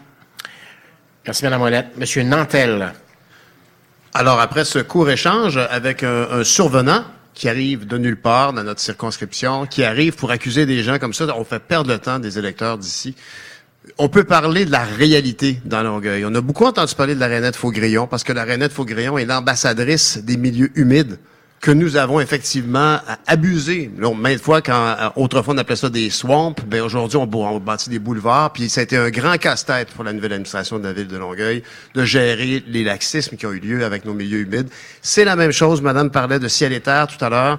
Ben, Ciel et Terre, effectivement, est un organisme qui nous sensibilise à la proximité du fleuve, ce magnifique joyau, cette vision que nous n'avons pas à Longueuil. On ne se sent pas riverain. Et pourtant, alors que on, évoquait la précarité dans laquelle vivent le 33 des enfants de Longueuil qui vivent dans une famille sous le seuil de la pauvreté, qui n'ont pas de piscine, pas de chalet, pas de vacances. Ils n'ont pas non plus accès au fleuve. C'est vraiment dommage parce que si on avait accès au fleuve plus souvent, on verrait d'ailleurs que le système d'eau usée à Longueuil a, grandement besoin de travaux. Encore une fois, la mairesse Fournier est là-dessus. Elle a besoin de sous. Elle a besoin de sous et on s'engage évidemment, Parti québécois, à financer les réinvestissements dans le traitement des eaux usées. Madame Nollet. Euh, ben justement, parlons des, redevances sur euh, sur le coût de l'eau. Euh, c'est pas normal que, la CAC ait rejeté un amendement de, l'opposition officielle qui demandait de mettre à jour les redevances sur l'utilisation de l'eau québécoise par les entreprises. Les redevances au Québec, c'est 2,50 par million de litres, alors que dans des pays comme l'Italie, le Danemark, on parle respectivement de 2 000 et de 10 000 par million de litres. Ça, c'est de l'argent qui pourrait nous permettre à moderniser les infrastructures pour traiter les eaux usées. Donc, ça serait directement au service des citoyens. Donc, je ne comprends pas que ça n'ait pas été, euh, que ça n'ait pas été accepté. C'est une question à Mme Dorismont? Oui, oui, exactement. On vous écoute, Mme Dorismont. En lien avec l'eau, euh, qu'est-ce qui a été créé? Une, création du régime transitoire en matière de la de, gestion des rives littorales et des zones inondables. Donc, il y a eu une création du Forum d'action de l'eau. Il y a eu l'adaptation de d'une règle des eaux usées. Aussi, il y a eu la mise à jour de toute la réglementation sur les milieux humides et hydriques. Et il y a aussi la modernisation de la loi sur le barrage, c'est le projet de loi 102. Puis il y a tout aussi l'ensemble du programme pour l'élaboration du plan de la protection des sources d'eau potable. Merci, Mme Dorismont. Mme Dorismont, Mme Vaitiana Tazarma. À la suite de quoi, ce sera Mme Ouellette pour terminer. Allez-y. Euh, premièrement, je, je, suis un peu attristée de voir que face à la crise climatique en ce moment, on a différentes chicanes. Il y a, il y a du salissage, il y a, il y a des lançages de... On n'a pas besoin de ça. Je pense qu'on est capable de s'élever de travailler ensemble pour présenter un projet environnemental, de lutter contre les crises climatiques avec nos citoyens de Marie-Victorin. Euh, puis je tenais aussi à dire, pour la, on parle, on parle d'environnement, on parle d'aménagement. Je pense qu'il faudrait qu'on revienne au sens de la question. Concrètement, pour réduire les gaz à effet de serre, faut qu'on pense au transport en commun. Puis le transport en commun, ça peut pas se faire naturellement sans euh, toute la notion de l'aménagement. Ma question est pour, en particulier, Madame de Rismont, qu'est-ce que vous planifiez faire pour le transport en commun à Longueuil? On sait qu'il y a une volonté euh, de l'administration municipale. Vous en êtes où au provincial? Parce qu'il y a différents organismes, dont c'est l'État, qui se sentent délaissés par le provincial en matière d'environnement, puis il y a aucune volonté, notion euh, ou sentiment d'urgence climatique par rapport à tout ce qui nous attend, toute notre génération et les prochaines générations qui vont en souffrir. Madame Dorisman. Ben, en fait, euh, il y a eu euh, beaucoup d'investissements par rapport au transport collectif. Il y a eu surtout en transport collectif électrique. Il y a l'investissement qui a été fait. Puis il y a aussi le transport scolaire électrique aussi. Il y a beaucoup d'écoles euh, Adam Marie-Victorin, puis ça répondrait grandement aussi à la diminution du GES. Et euh, par rapport au transport collectif, ça fait partie de mes enjeux. Il y a euh, le, nouveau projet qui est sur la table, qui est le REM, pour donner et diminuer le temps sur les routes. Ajouter une autre structure euh, des, desquels personne n'est conscient, c'est qui les experts, c'est quoi le plan, c'est quoi le tracé. Ben, le tracé, on le sait à peu près, mais vous pouvez pas uniquement parler du REM comme ça. Il n'y a aucune transparence. Plusieurs experts sont ont questionné si c'est le meilleur investissement pour le transport en commun à Longueuil. Depuis le métro, on n'a pas eu aucun investissement. Alors, vendre le projet du REM comme la solution miracle, et si on le prend pas, c'est tant pis. Je trouve ça vraiment dommage de votre part par rapport à la lutte au changement climatique, Madame Dorisman. Le mot de la fin, Madame Ouellette, je me reprends. Allez-y. Écoutez, la CAQ, du côté du climat, il empire le problème. Il n'essaie pas d'améliorer, il empire le problème. On le voit avec leur troisième lien, c'est clair. Ce qu'il faut faire, c'est de sortir le pétrole des industries, des institutions, et on peut agir avec notre électricité verte. Comment ça se fait qu'on ne le fait pas? Comment ça se fait que, que Québec n'est pas un leader au niveau mondial? Ben, c'est à cause du manque de volonté politique et la CAQ est un adversaire du climat. Merci infiniment. Là-dessus se termine la question sur euh, l'environnement. On est entré dans l'état. Bravo à vous tous et toutes.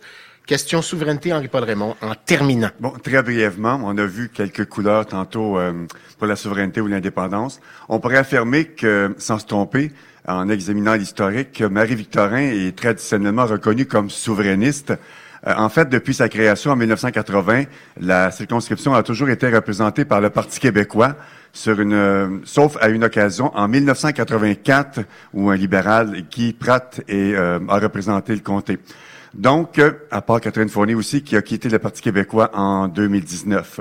Selon vous, la circonscription serait-elle en train de changer son identité souverainiste? Et croyez-vous qu'il faut maintenir ou rallumer la flamme chez les électeurs? Et pourquoi? Monsieur Portron, de l'équipe autonomiste, on vous écoute. Merci beaucoup. Donc, euh, premièrement, est-ce qu'il faut rallumer la flamme euh, souverainiste et indépendantiste? La réponse est non, et définitivement non. Euh, je pense qu'il y a possibilité euh, d'être indépendant dans nos, d'avoir des pouvoirs. C'est pas nécessaire d'être indépendant pour avoir plus de pouvoir du fédéral. On en voit d'ailleurs les votes de 81 de 95 qui ont été un échec en plus de coûter cher. Cet argent-là aurait pu être utilisé autre part. Et on a déjà de la misère à, gérer ce qu'on gère déjà. Donc, en gérer plus, ce serait un échec annoncé. Merci, Monsieur Portron. Monsieur Nantel du PQ. Ben, heureusement, les gens dans Marie-Victorin sont pas du tout de votre avis, Monsieur Portron. Euh, les sondages les plus récents démontrent une forte soutien majoritaire à la souveraineté, au projet de souveraineté dans Marie-Victorin. Le Parti québécois en est des fiers porteurs. On a toujours été là pour ça. Et plus que jamais, compte tenu des questions au niveau de la culture, par exemple, au niveau de la protection qui nous est nécessaire, qui n'arrivera pas d'Ottawa. Même chose au niveau du contrôle en immigration. Alors, heureusement, oui, la souveraineté de l'avant avec le Parti québécois dans Marie-Victorin. Merci, Monsieur Nantel. Monsieur Tirel, du Parti vert. Le, Parti vert du Québec, c'est un parti fédéraliste de, gauche. Euh, c'est quoi qu'on, c'est pas qu'on croit que le Canada est parfait tel quel. On, on appuie euh, une modification de la Constitution. On veut euh, donner le droit aux provinces de dire non aux oléoducs. on veut mettre dans la Charte des droits et libertés canadiennes le droit à un environnement sain et le droit aussi à un logement, à de la nourriture de qualité. Euh, c'est ce genre de demande qui peut être accepté par d'autres provinces. On a quand même beaucoup en commun avec, par exemple, la Colombie-Britannique qui voudrait aussi empêcher des oléoducs sur son territoire. Donc, je pense qu'il y a de quoi faire pour améliorer le Canada. Madame Nollet. Oui, euh, merci. Donc, euh, moi, je me présente pour un parti qui est ouvertement fédéraliste. Donc, je pense que je n'aurai pas la même opinion que plusieurs personnes ici autour du débat. Mais euh, je parle vraiment, la, la collaboration, c'est extrêmement important. Puis, on peut faire fonctionner le Canada, selon moi, puis on peut faire rayonner le Québec au Canada et aussi à l'international. On, on a de l'excellence à partager au Québec, notamment sur les questions d'économie sociale. On fait l'envie des autres provinces, puis on peut partager ces connaissances-là qu'on a avec une union qui est forte. Puis, on peut le faire en se tenant debout et avec fierté pour en défendant les intérêts du Québec, comme on l'a fait suite au débat euh, à l'élection euh, à l'élection fédérale. Madame Casabonne. Oui, ben nous au Parti conservateur, contrairement au PQ ou à Climat Québec, qui eux veulent la souveraineté politique, nous, ben en fait il y a aussi QS. C'est ça, excuse-moi, excuse-moi, excuse-moi. fait que nous, on veut la souveraineté, euh, la souveraineté énergétique, la souveraineté économique. On veut développer nos ressources, on veut contribuer à la prospérité des régions du Québec, on veut redonner les moyens aux Québécois. La souveraineté, c'est aussi la souveraineté du peuple. Ça fait deux ans qu'on a perdu la démocratie, que la démocratie est sur pause. Donc, on peut pas être en faveur de la souveraineté du Québec puis être contre la liberté des Québécois et de favoriser la discrimination et la stigmatisation de certains d'entre eux. Madame Dorismont. Euh, nous, notre, parti, on ne veut pas vraiment euh, replonger dans des chicanes référendaires. On sort d'une pandémie. Il y a la guerre en Ukraine en ce moment. Notre priorité, c'est plus de la santé, l'éducation et régler l'inflation. On pense aussi que euh, c'est plus productif de s'affirmer comme peuple plus inclusif et rassembleur, tous les Québécois ensemble et sans retomber dans les chicanes. Merci. Madame Ouellette. Oui, l'indépendance, c'est pas des chicanes. L'indépendance, c'est de pouvoir nous, gouverner nous-mêmes. c'est justement d'arrêter les chicanes. Parce qu'elle dit, on veut pas être dans les chicanes, mais ils sont pognés dans les. On le voit juste avec la laïcité, on le voit avec le français, ils sont pognés dans les chicanes. Et avec les changements climatiques, la crise climatique, il n'est pas possible d'agir à l'intérieur du Canada pétrolier. Il faut sortir du Canada pour aller chercher tout notre argent, arrêter d'investir dans les sables bitumineux. Les milliards que les Québécois et les Québécoises investissent dans le pétrole bitumineux, c'est hallucinant. Il faut rapatrier ça pour agir ici sur notre territoire. Madame Vaitiana Tazarna. Ici, dans Marie-Victorin, on a toujours été souverainiste, mais la notion de souveraineté a changé au fil du temps avec les différents types de gouvernants. Je pense à M. Marois, en passant par Mme Fournier et le charmant M. Drainville. Mais je pense qu'on est dû pour un renouveau parce que l'indépendance, oui, c'est pour protéger la langue, la culture, mais c'est aussi pour protéger l'environnement. C'est pour rapprocher le pouvoir proche des peuples. C'est pour euh, rassembler les gens en matière de francisation, intégration. C'est ça qu'il faut, un, un, Québec indépendant, et ça commence dans Marie-Victorin. Merci à vous. Période de questions. Vous avez dix minutes. On commence avec M. Tirel, M. Portron par la suite. Oui, euh, donc moi j'ai une question pour euh, la candidate de Québec solidaire. Euh, au Parti vert du Québec, on a beaucoup en commun avec vous au niveau euh, de l'environnement et certaines priorités sociales, et donc je vous respecte beaucoup pour ça. Euh, mais nous autres, contrairement à Québec solidaire, tout notre plan est réalisable dans le cadre constitutionnel actuel. Autrement dit, dès notre élection au gouvernement, on va être capable de poser des gestes concrets sur la justice sociale, sur l'environnement et sur beaucoup d'autres sujets. Craignez-vous pas que, en fusionnant avec Option nationale et en adoptant une formule d'accès à l'indépendance accélérée, euh, que finalement, rendu au gouvernement, que votre temps euh, et votre énergie sera mis davantage sur l'indépendance et un peu moins sur l'environnement et les priorités sociales? Euh, je trouve que la question est loin de Marie-Victorin, mais je peux vous garantir que non. Au contraire, l'indépendance est un moyen pour qu'on arrête de se faire creuser des puits de pétrole à gauche, à droite, pour qu'on ait plus de contrôle sur notre fleuve, qu'on protège qu'est-ce qui se passe là-dedans, pour qu'on y donne accès. Donc non, ça ne va pas nous mettre euh, dans un paquet de choses. Au contraire, on rapproche le pouvoir des peuples dans les euh, proche du peuple dans les municipalités. Donc non, au contraire, ça va nous, ça va nous donner. Comment est-ce que vous allez bâtir le Québec, bâtir la transition énergétique, tout en faisant une démarche pour l'indépendance? Est-ce que vous trouvez pas que euh, cette démarche vers l'indépendance, une nouvelle campagne référendaire, ne sera pas une distraction à toutes vos priorités sociales et environnementales dans votre programme? Je peux vous garantir que non, on est tous très bons en multitasking, puis euh, on a une bonne gang de, militants aussi passionnés. Donc, euh, c'est un travail d'équipe, c'est une politique familiale, collaborative. Donc, on va pas s'éparpiller. Au contraire, on va être très actif parce que tout notre plan est en marche. Puis, on est tanné d'attendre que la réduction des GES, là, ça se passe pas là. Au contraire, ça va être go, go, go, puis on, on attend juste ça, un gouvernement solidaire. Merci. Merci, Merci Mme Vaitiana Tazerman. Monsieur Portron. Merci beaucoup. Donc, euh, considérant que ben, nous, on favorise euh, avoir plus de pouvoir sans avoir à sortir du Canada, j'ai deux questions. Euh, comment euh, pouvez-vous défendre la souveraineté et l'indépendance du Québec, sachant que le Parti québécois, depuis des années, euh, a oublié sa, sa première règle de sa charte sur l'indépendance? Il ouais, ouais, on va faire ça plus tard, plus tard, plus tard, puis ça arrive jamais. Ma deuxième question est pour Madame Ouellette. Euh, si vous faites l'indépendance, comment espérez-vous gérer correctement les autres ministères qui dépendent actuellement du, fédéral, sachant qu'actuellement, c'est ce qu'on gère nous en ce moment, c'est déjà tout croche? Je prends la réponse. Alors ici, ben, tout d'abord, M. Portron, il faut, faut, reconnaître que aujourd'hui, on n'a pas Saint-Pierre Plamondon comme chef qui parcourt le Québec pour justement aller sentir, tenter le pouls. Il voit bien un intérêt chez les jeunes. On le voit dans notre porte-à-porte. Plusieurs fins de semaine, quatre ou cinq fins de semaine pendant la campagne, où on avait plus de 25 jeunes qui étaient venus faire du porte-à-porte avec nous. Il y a un intérêt, pas Saint-Pierre Plamondon le cultive et l'arnache, si je peux le dire. Et on se rappellera que depuis toujours, Jean-François Lisée, vous n'allez pas dire, pas me dire devant moi que Jean-François Lisée n'a pas toujours fait la promotion de l'indépendance. La question de l'indépendance est une priorité pour moi, d'autant plus que, ayant fait le beau risque numéro 2, je le concède, j'ai pris euh, le, beau risque numéro 2 avec Jack Layton, mais en bout de ligne, je vous le dis, je le constate, l'indépendance, c'est pas un rêve, un souhait, c'est une nécessité. C'est une nécessité tant au niveau culturel qu'au niveau d'avoir notre plein contrôle de l'immigration pour en accueillir mieux et plus, parce qu'on en veut des gens qui vont venir bâtir ce grand projet du Québec, et aussi relativement à la sécurité des pipelines. Parce que tout à l'heure, on a évoqué la situation ukrainienne, on a évoqué le transfert d'énergie qui risque de passer tant qu'on n'aura pas le contrôle sur nos pipelines. Ça se pourrait bien que le volume augmente, puis qu'on se retrouve avec d'autres wagons de train de transport de pétrole qui s'enverront vers des ports pour aller vers l'Ukraine. Oui, peut-être... Euh vous m'avez interpellé également. Oui. Donc, euh, à vous, Madame ça, je trouve ça un petit peu triste. Ça fait deux fois que je vous entends dire que on ne sera pas capable de gérer ça. Comme si les gens à Ottawa géraient ça bien.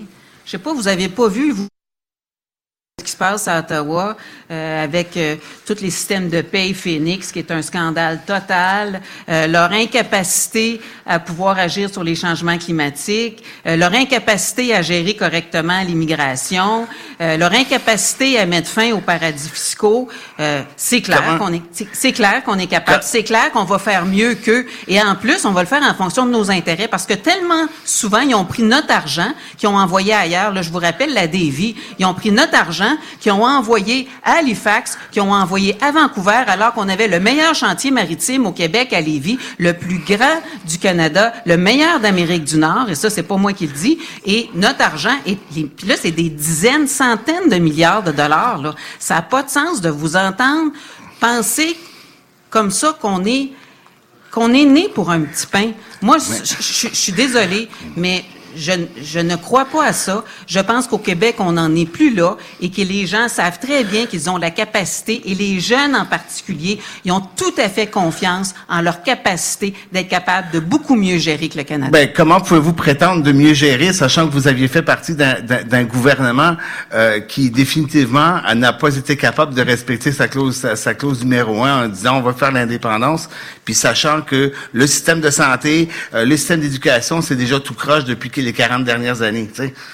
Oui, il y a des choses à redresser et je suis d'accord que le système de santé, il y a eu bien trop de coupures. C'est pas pour rien que j'ai changé de parti et que j'ai fondé un nouveau parti politique, mais quand même, on a fermé la centrale nucléaire gentille. Il y a des choses qui se sont faites. Et arrêtez de dire que tout le gouvernement, c'est tout croche. C'est pas vrai. Il y a plein de monde qui font bien leur travail. Moi, je suis tannée d'entendre parler que les fonctionnaires font pas leur travail. C'est pas vrai. Je Des vise fois, pas les fonctionnaires, je vise ben, quand vous la- dites c'est tout croche, écoutez, wow, wow, le gouvernement, c'est pas juste une personne, c'est l'ensemble des fonctionnaires. Et moi, je peux vous dire, pour avoir été ministre des Ressources naturelles et parce que j'ai l'expérience, que dans mon ministère, même si en arrivant, ça fonctionnait un petit peu qu'à un chaos, sur 3000 employés, des fois, c'est juste quelques gestionnaires. on va se dire, c'est des gestionnaires qui ont été placés par les anciennes administrations qui font du blocage. Il fallait en changer 5, 6, des, ce que j'appelle des rayons négatifs par des rayons positifs. Et ça a complètement changé la dynamique Ben, du il y a ministère. beaucoup de rayons négatifs qui ont été mis par le Parti québécois puis dans le gouvernement que vous étiez. Ben, écoutez, il s'agira, si moi je, je les ai pas vus, j'ai pas vu ça se faire, mais si c'est le cas, il s'agira de l'ajuster. Et ça, c'est pas compliqué à faire. On a une fonction publique extraordinaire, et moi, je pense que ce service public-là, il faut le valoriser. C'est ça qui donne notre force à la population. C'est notre seul rempart. Le gouvernement, c'est notre outil, c'est notre meilleur outil pour faire face aux grosses corporations. Je suis totalement en désaccord avec votre vision des choses. Je, je suis désolée, mais je, je trouve ça d'une tristesse vraiment de voir comment vous voyez euh, les choses sur nos capacités d'agir et nos compétences et nos talents qui sont extraordinaires. Merci, Mme Ouellette. Merci, merci, M. Porton. On termine avec Mme... On termine avec Mme Vaitiana Tazarma. Euh, je suis tellement contente de voir qu'on parle de jeunes parce que l'indépendance, ça va passer par les jeunes. Puis, euh, je trouve ça un peu curieux de voir. Ben en fait, je trouve ça un peu curieux qu'on parle beaucoup du passé en ce moment. Il faudrait qu'on se tourne vers l'avenir. Puis heureusement, chez Québec solidaire, c'est les jeunes qui sont dans la députation tellement qu'on n'a même pas besoin d'une aide jeunesse. On n'a pas à avoir des désaccords entre le chef puis euh, les jeunes en matière de gratuité scolaire notamment. Puis je pense qu'on a besoin d'un projet qui rassemble, qui met de l'avant justement la crise climatique, la crise du logement. Faut qu'on se défasse de toutes les contraintes du fédéral. Puis moi, c'est vraiment plus une déclaration, un mot de la fin qu'autre chose, mais j'ai quand même sincèrement des, des, des préoccupations par rapport au niveau de la langue aussi, euh, entre autres dans les dans les dans les mesures que Mme Dorismont souhaiterait prendre. Qu'est-ce que vous allez faire en matière de financement pour euh, pour justement les enseignements supérieurs, pour préserver la langue française, parce que, tu sais, on parlait tantôt de la langue 96, euh, projet de loi 96, etc. Qu'est-ce que vous allez faire pour préserver la langue française concrètement? C'est quoi vos mesures? Peut-être vous n'êtes pas indépendantiste, mais le français reste quelque chose d'important, l'environnement aussi. Mais vous, j'aimerais ça vous entendre sur la valorisation de la langue française, s'il vous plaît. C'est avec la loi 96, on s'est assuré de protéger la langue française. La langue française, c'est très important pour moi, mais aussi, il faut respecter euh, les choix des individus et on, on, on, a mis en place le projet de loi 96 pour s'assurer que les étudiants allophones puissent passer le, l'examen français pour atteindre euh, l'université. Et c'est une façon, c'est une façon de protéger la langue française. Merci, Madame Dorismont. Euh, euh, euh, quelqu'un voulait ajouter quelque chose? Madame Nollet, vous nous avez fait signe. C'était pourquoi ou juste? Oui, euh, oui. Pour, euh, j'avais vous la écoute. main plus tôt, mais euh, voilà. C'est beau, allez-y. Euh, merci beaucoup. Euh, donc, en fait, moi, j'entends énormément de soucis au niveau de l'environnement. Et puis, je pense que c'est important de, de dire que de très gros enjeux auxquels le Québec fait face en ce moment, puis selon moi, l'union fait la force de plusieurs manières. Puis on reconnaît le leadership, la force de caractère de par la, la, capacité de maintenir un dialogue, des alliances, même quand c'est difficile puis qu'il y a des, différents, des divergences d'opinion. Ce que j'entends beaucoup, c'est que la souveraineté, c'est la panacée des solutions au niveau de l'environnement. Moi, je suis pas nécessairement euh, assurée que ce soit le cas. On a des visions autour de la table très différentes de différentes personnes au niveau de la, euh, de la souveraineté. Donc, euh, assurons-nous que l'environnement soit bien protégé. Il ne passe pas que par la souveraineté. Merci, Madame Nollet. Le mot de la fin à tour de rôle, 30 secondes. On commence avec Pierre Nantel du PQ. Ben d'abord, euh, je remercie toutes les participantes et tous les participants à, ce débat. Je pense que c'est une occasion fantastique. Alors, je remercie la radio communautaire. On est bien chanceux d'avoir ces organismes-là pour faire diffuser l'information dans un débat qui est si important pour tout le Québec. Euh, je dois d'abord vous dire que je suis très fier parce que la pétition qu'on a lancée pour faire l'application de la loi 101 dans les cégeps va extrêmement bien. Elle est probablement autour de 6000 euh, signataires maintenant. Alors, j'en suis très fier. Et, et d'autres chiffres qui apparaissent actuellement, c'est que le Parti québécois est en avance dans Marie-Victorin je vais m'assurer de rassembler les voix de tous pour rassembler les gens à l'Assemblée nationale. Merci, si Monsieur. le bonheur d'être élu. Merci, Monsieur Tirel. Ben, j'aimerais remercier le 103 FM pour ce débat aujourd'hui, cet exercice démocratique très important. Euh, le Parti vert du Québec, c'est le parti numéro un de l'environnement, de la justice sociale et d'éviter la guerre aussi pour la paix mondiale. Euh, je pense que si vous allez voir notre programme, vous allez voir que c'est un programme qui est très détaillé, qui porte sur tous les enjeux du Québec. On veut réinvestir dans le système de santé, on veut euh, avoir un Québec plus inclusif, plus vert, euh, et donc je vous invite à voter en grand nombre pour le Parti vert du Québec aux élections euh, partielles du 11 avril. Merci. Merci Alex Tirel du Parti vert du Québec, Émilie Nollet du Parti libéral du Québec. Merci beaucoup. Donc, euh, plus que jamais, on a besoin de collaboration avec les défis d'une ampleur inégalée auxquels on fait face en ce moment. Donc, on va avoir besoin d'une députée, d'un député qui va être capable d'être à l'écoute de toute la population. Puis, pour conclure, j'aimerais mettre de l'avant un mot le mot dignité. Dignité en matière de logement abordable, dignité en, matière d'accès à l'alimentation, dignité pour la diffusion de la culture, pour l'accès au transport et aux zones vertes. Le Parti libéral va se tenir debout avec les citoyens de Marie-Victorin pour la dignité. Merci beaucoup, Madame Nollet. Maintenant, Anne Casabonne du Parti conservateur du Québec. Euh, je voudrais tenir, euh, je voudrais dire que le Parti conservateur va veiller au fait qu'il y, aura plus jamais de fermeture de commerce, plus de fermeture de théâtre, de musées, de restaurants. Donc tout va rester en vie. Je veux dire bien humblement que moi, je suis en apprentissage en ce moment. La, la, ma force, je crois, c'est celle d'écouter. Et je crois qu'en écoutant, c'est de pouvoir créer des liens et les liens euh, vont faire avancer la cause et ça va me faire plaisir de représenter les gens de Marie-Victorin. Merci, Madame Casabonne. Madame Shirley Dorismont de la Coalition Avenir Québec. Donc, euh, merci à tous pour ce débat et merci à toutes les invités. Donc, euh, J'espère être l'actrice de changement pour Marie-Victorin. Je vais me concentrer beaucoup sur la santé, apporter un coup de main au ministre Dubé euh, m'occuper des personnes aînées, le faire faire en sorte que euh, les personnes aînées restent le plus longtemps possible à domicile, faire plus, faire mieux en service et en soins à domicile, améliorer l'accessibilité et la proximité des soins, mettre à profit d'autres professionnels en soins, aider les organismes communautaires au niveau du financement, euh, aussi en lien avec le logement abordable et en terminant, Madame faire en sorte que le transport collectif je serais honorée d'être votre députée le 11 avril. Merci à vous. Madame Martine Ouellette de Climat Québec. Oui, merci, merci pour l'organisation du débat. Les citoyens de Marie-Victorin ont un privilège, ont un privilège de pouvoir faire le choix de changer le portrait politique au Québec. La crise climatique, c'est pas un enjeu comme les autres. C'est un enjeu de survie de l'humanité. On a vraiment un coup de barre extrêmement important à donner. On a les moyens de le faire. Il n'y a que Climat Québec qui fait de cet enjeu-là sa priorité absolue, le prisme à travers lequel tous les autres enjeux seront analysés, que ce soit le développement économique, l'immigration, la santé, l'éducation, le transport. Et les gens de Marie-Victorin ont le choix. Merci, Madame Ouellette. Madame Shofika Vaitiana Tazarmat de Québec solidaire, à vous la parole. Merci à vous tous d'être avec nous en ondes, en salle. Merci à vous autres d'avoir organisé ça. C'est très apprécié. Moi, ce que j'ai envie de vous dire, on a besoin de nouveaux visages qui comprennent les sujets, euh, qui vont vivre les réalités euh, des conséquences si on touche, si on reste inactif face à ces enjeux-là. On a besoin d'une équipe passionnée, empathique, et c'est ça que j'ai envie de vous proposer. Une manière de faire de la politique collaborative, humaine, pour contrer la crise du logement, de l'environnement et améliorer notre système de transport en commun. Florent Portron de l'équipe autonomiste. Merci, Madame Vatia Dantazarmar de Québec solidaire. Merci beaucoup. Donc, euh, encore là, nous, euh, même si on a le slogan euh, plus à droite, mais pas dans le champ, on a quand même une, une- une justice sociale. Euh, je sais que ça en fait rire plusieurs, là. Euh, même Infoman en passant. Donc, euh, on a quand même une histoire de justice sociale. Nous, ce qu'on veut, c'est vraiment euh, s'assurer de euh, dégraisser la- l'appareil administratif en haut, donc tout ce qui a trait de tout ce qui est administration, parce que c'est pas eux qui, qui vont faire les traitements qui sont au niveau opérationnel, mais cet argent en bas. Merci. Merci. Vote par anticipation, Henri-Paul Raymond, dès le 3 avril.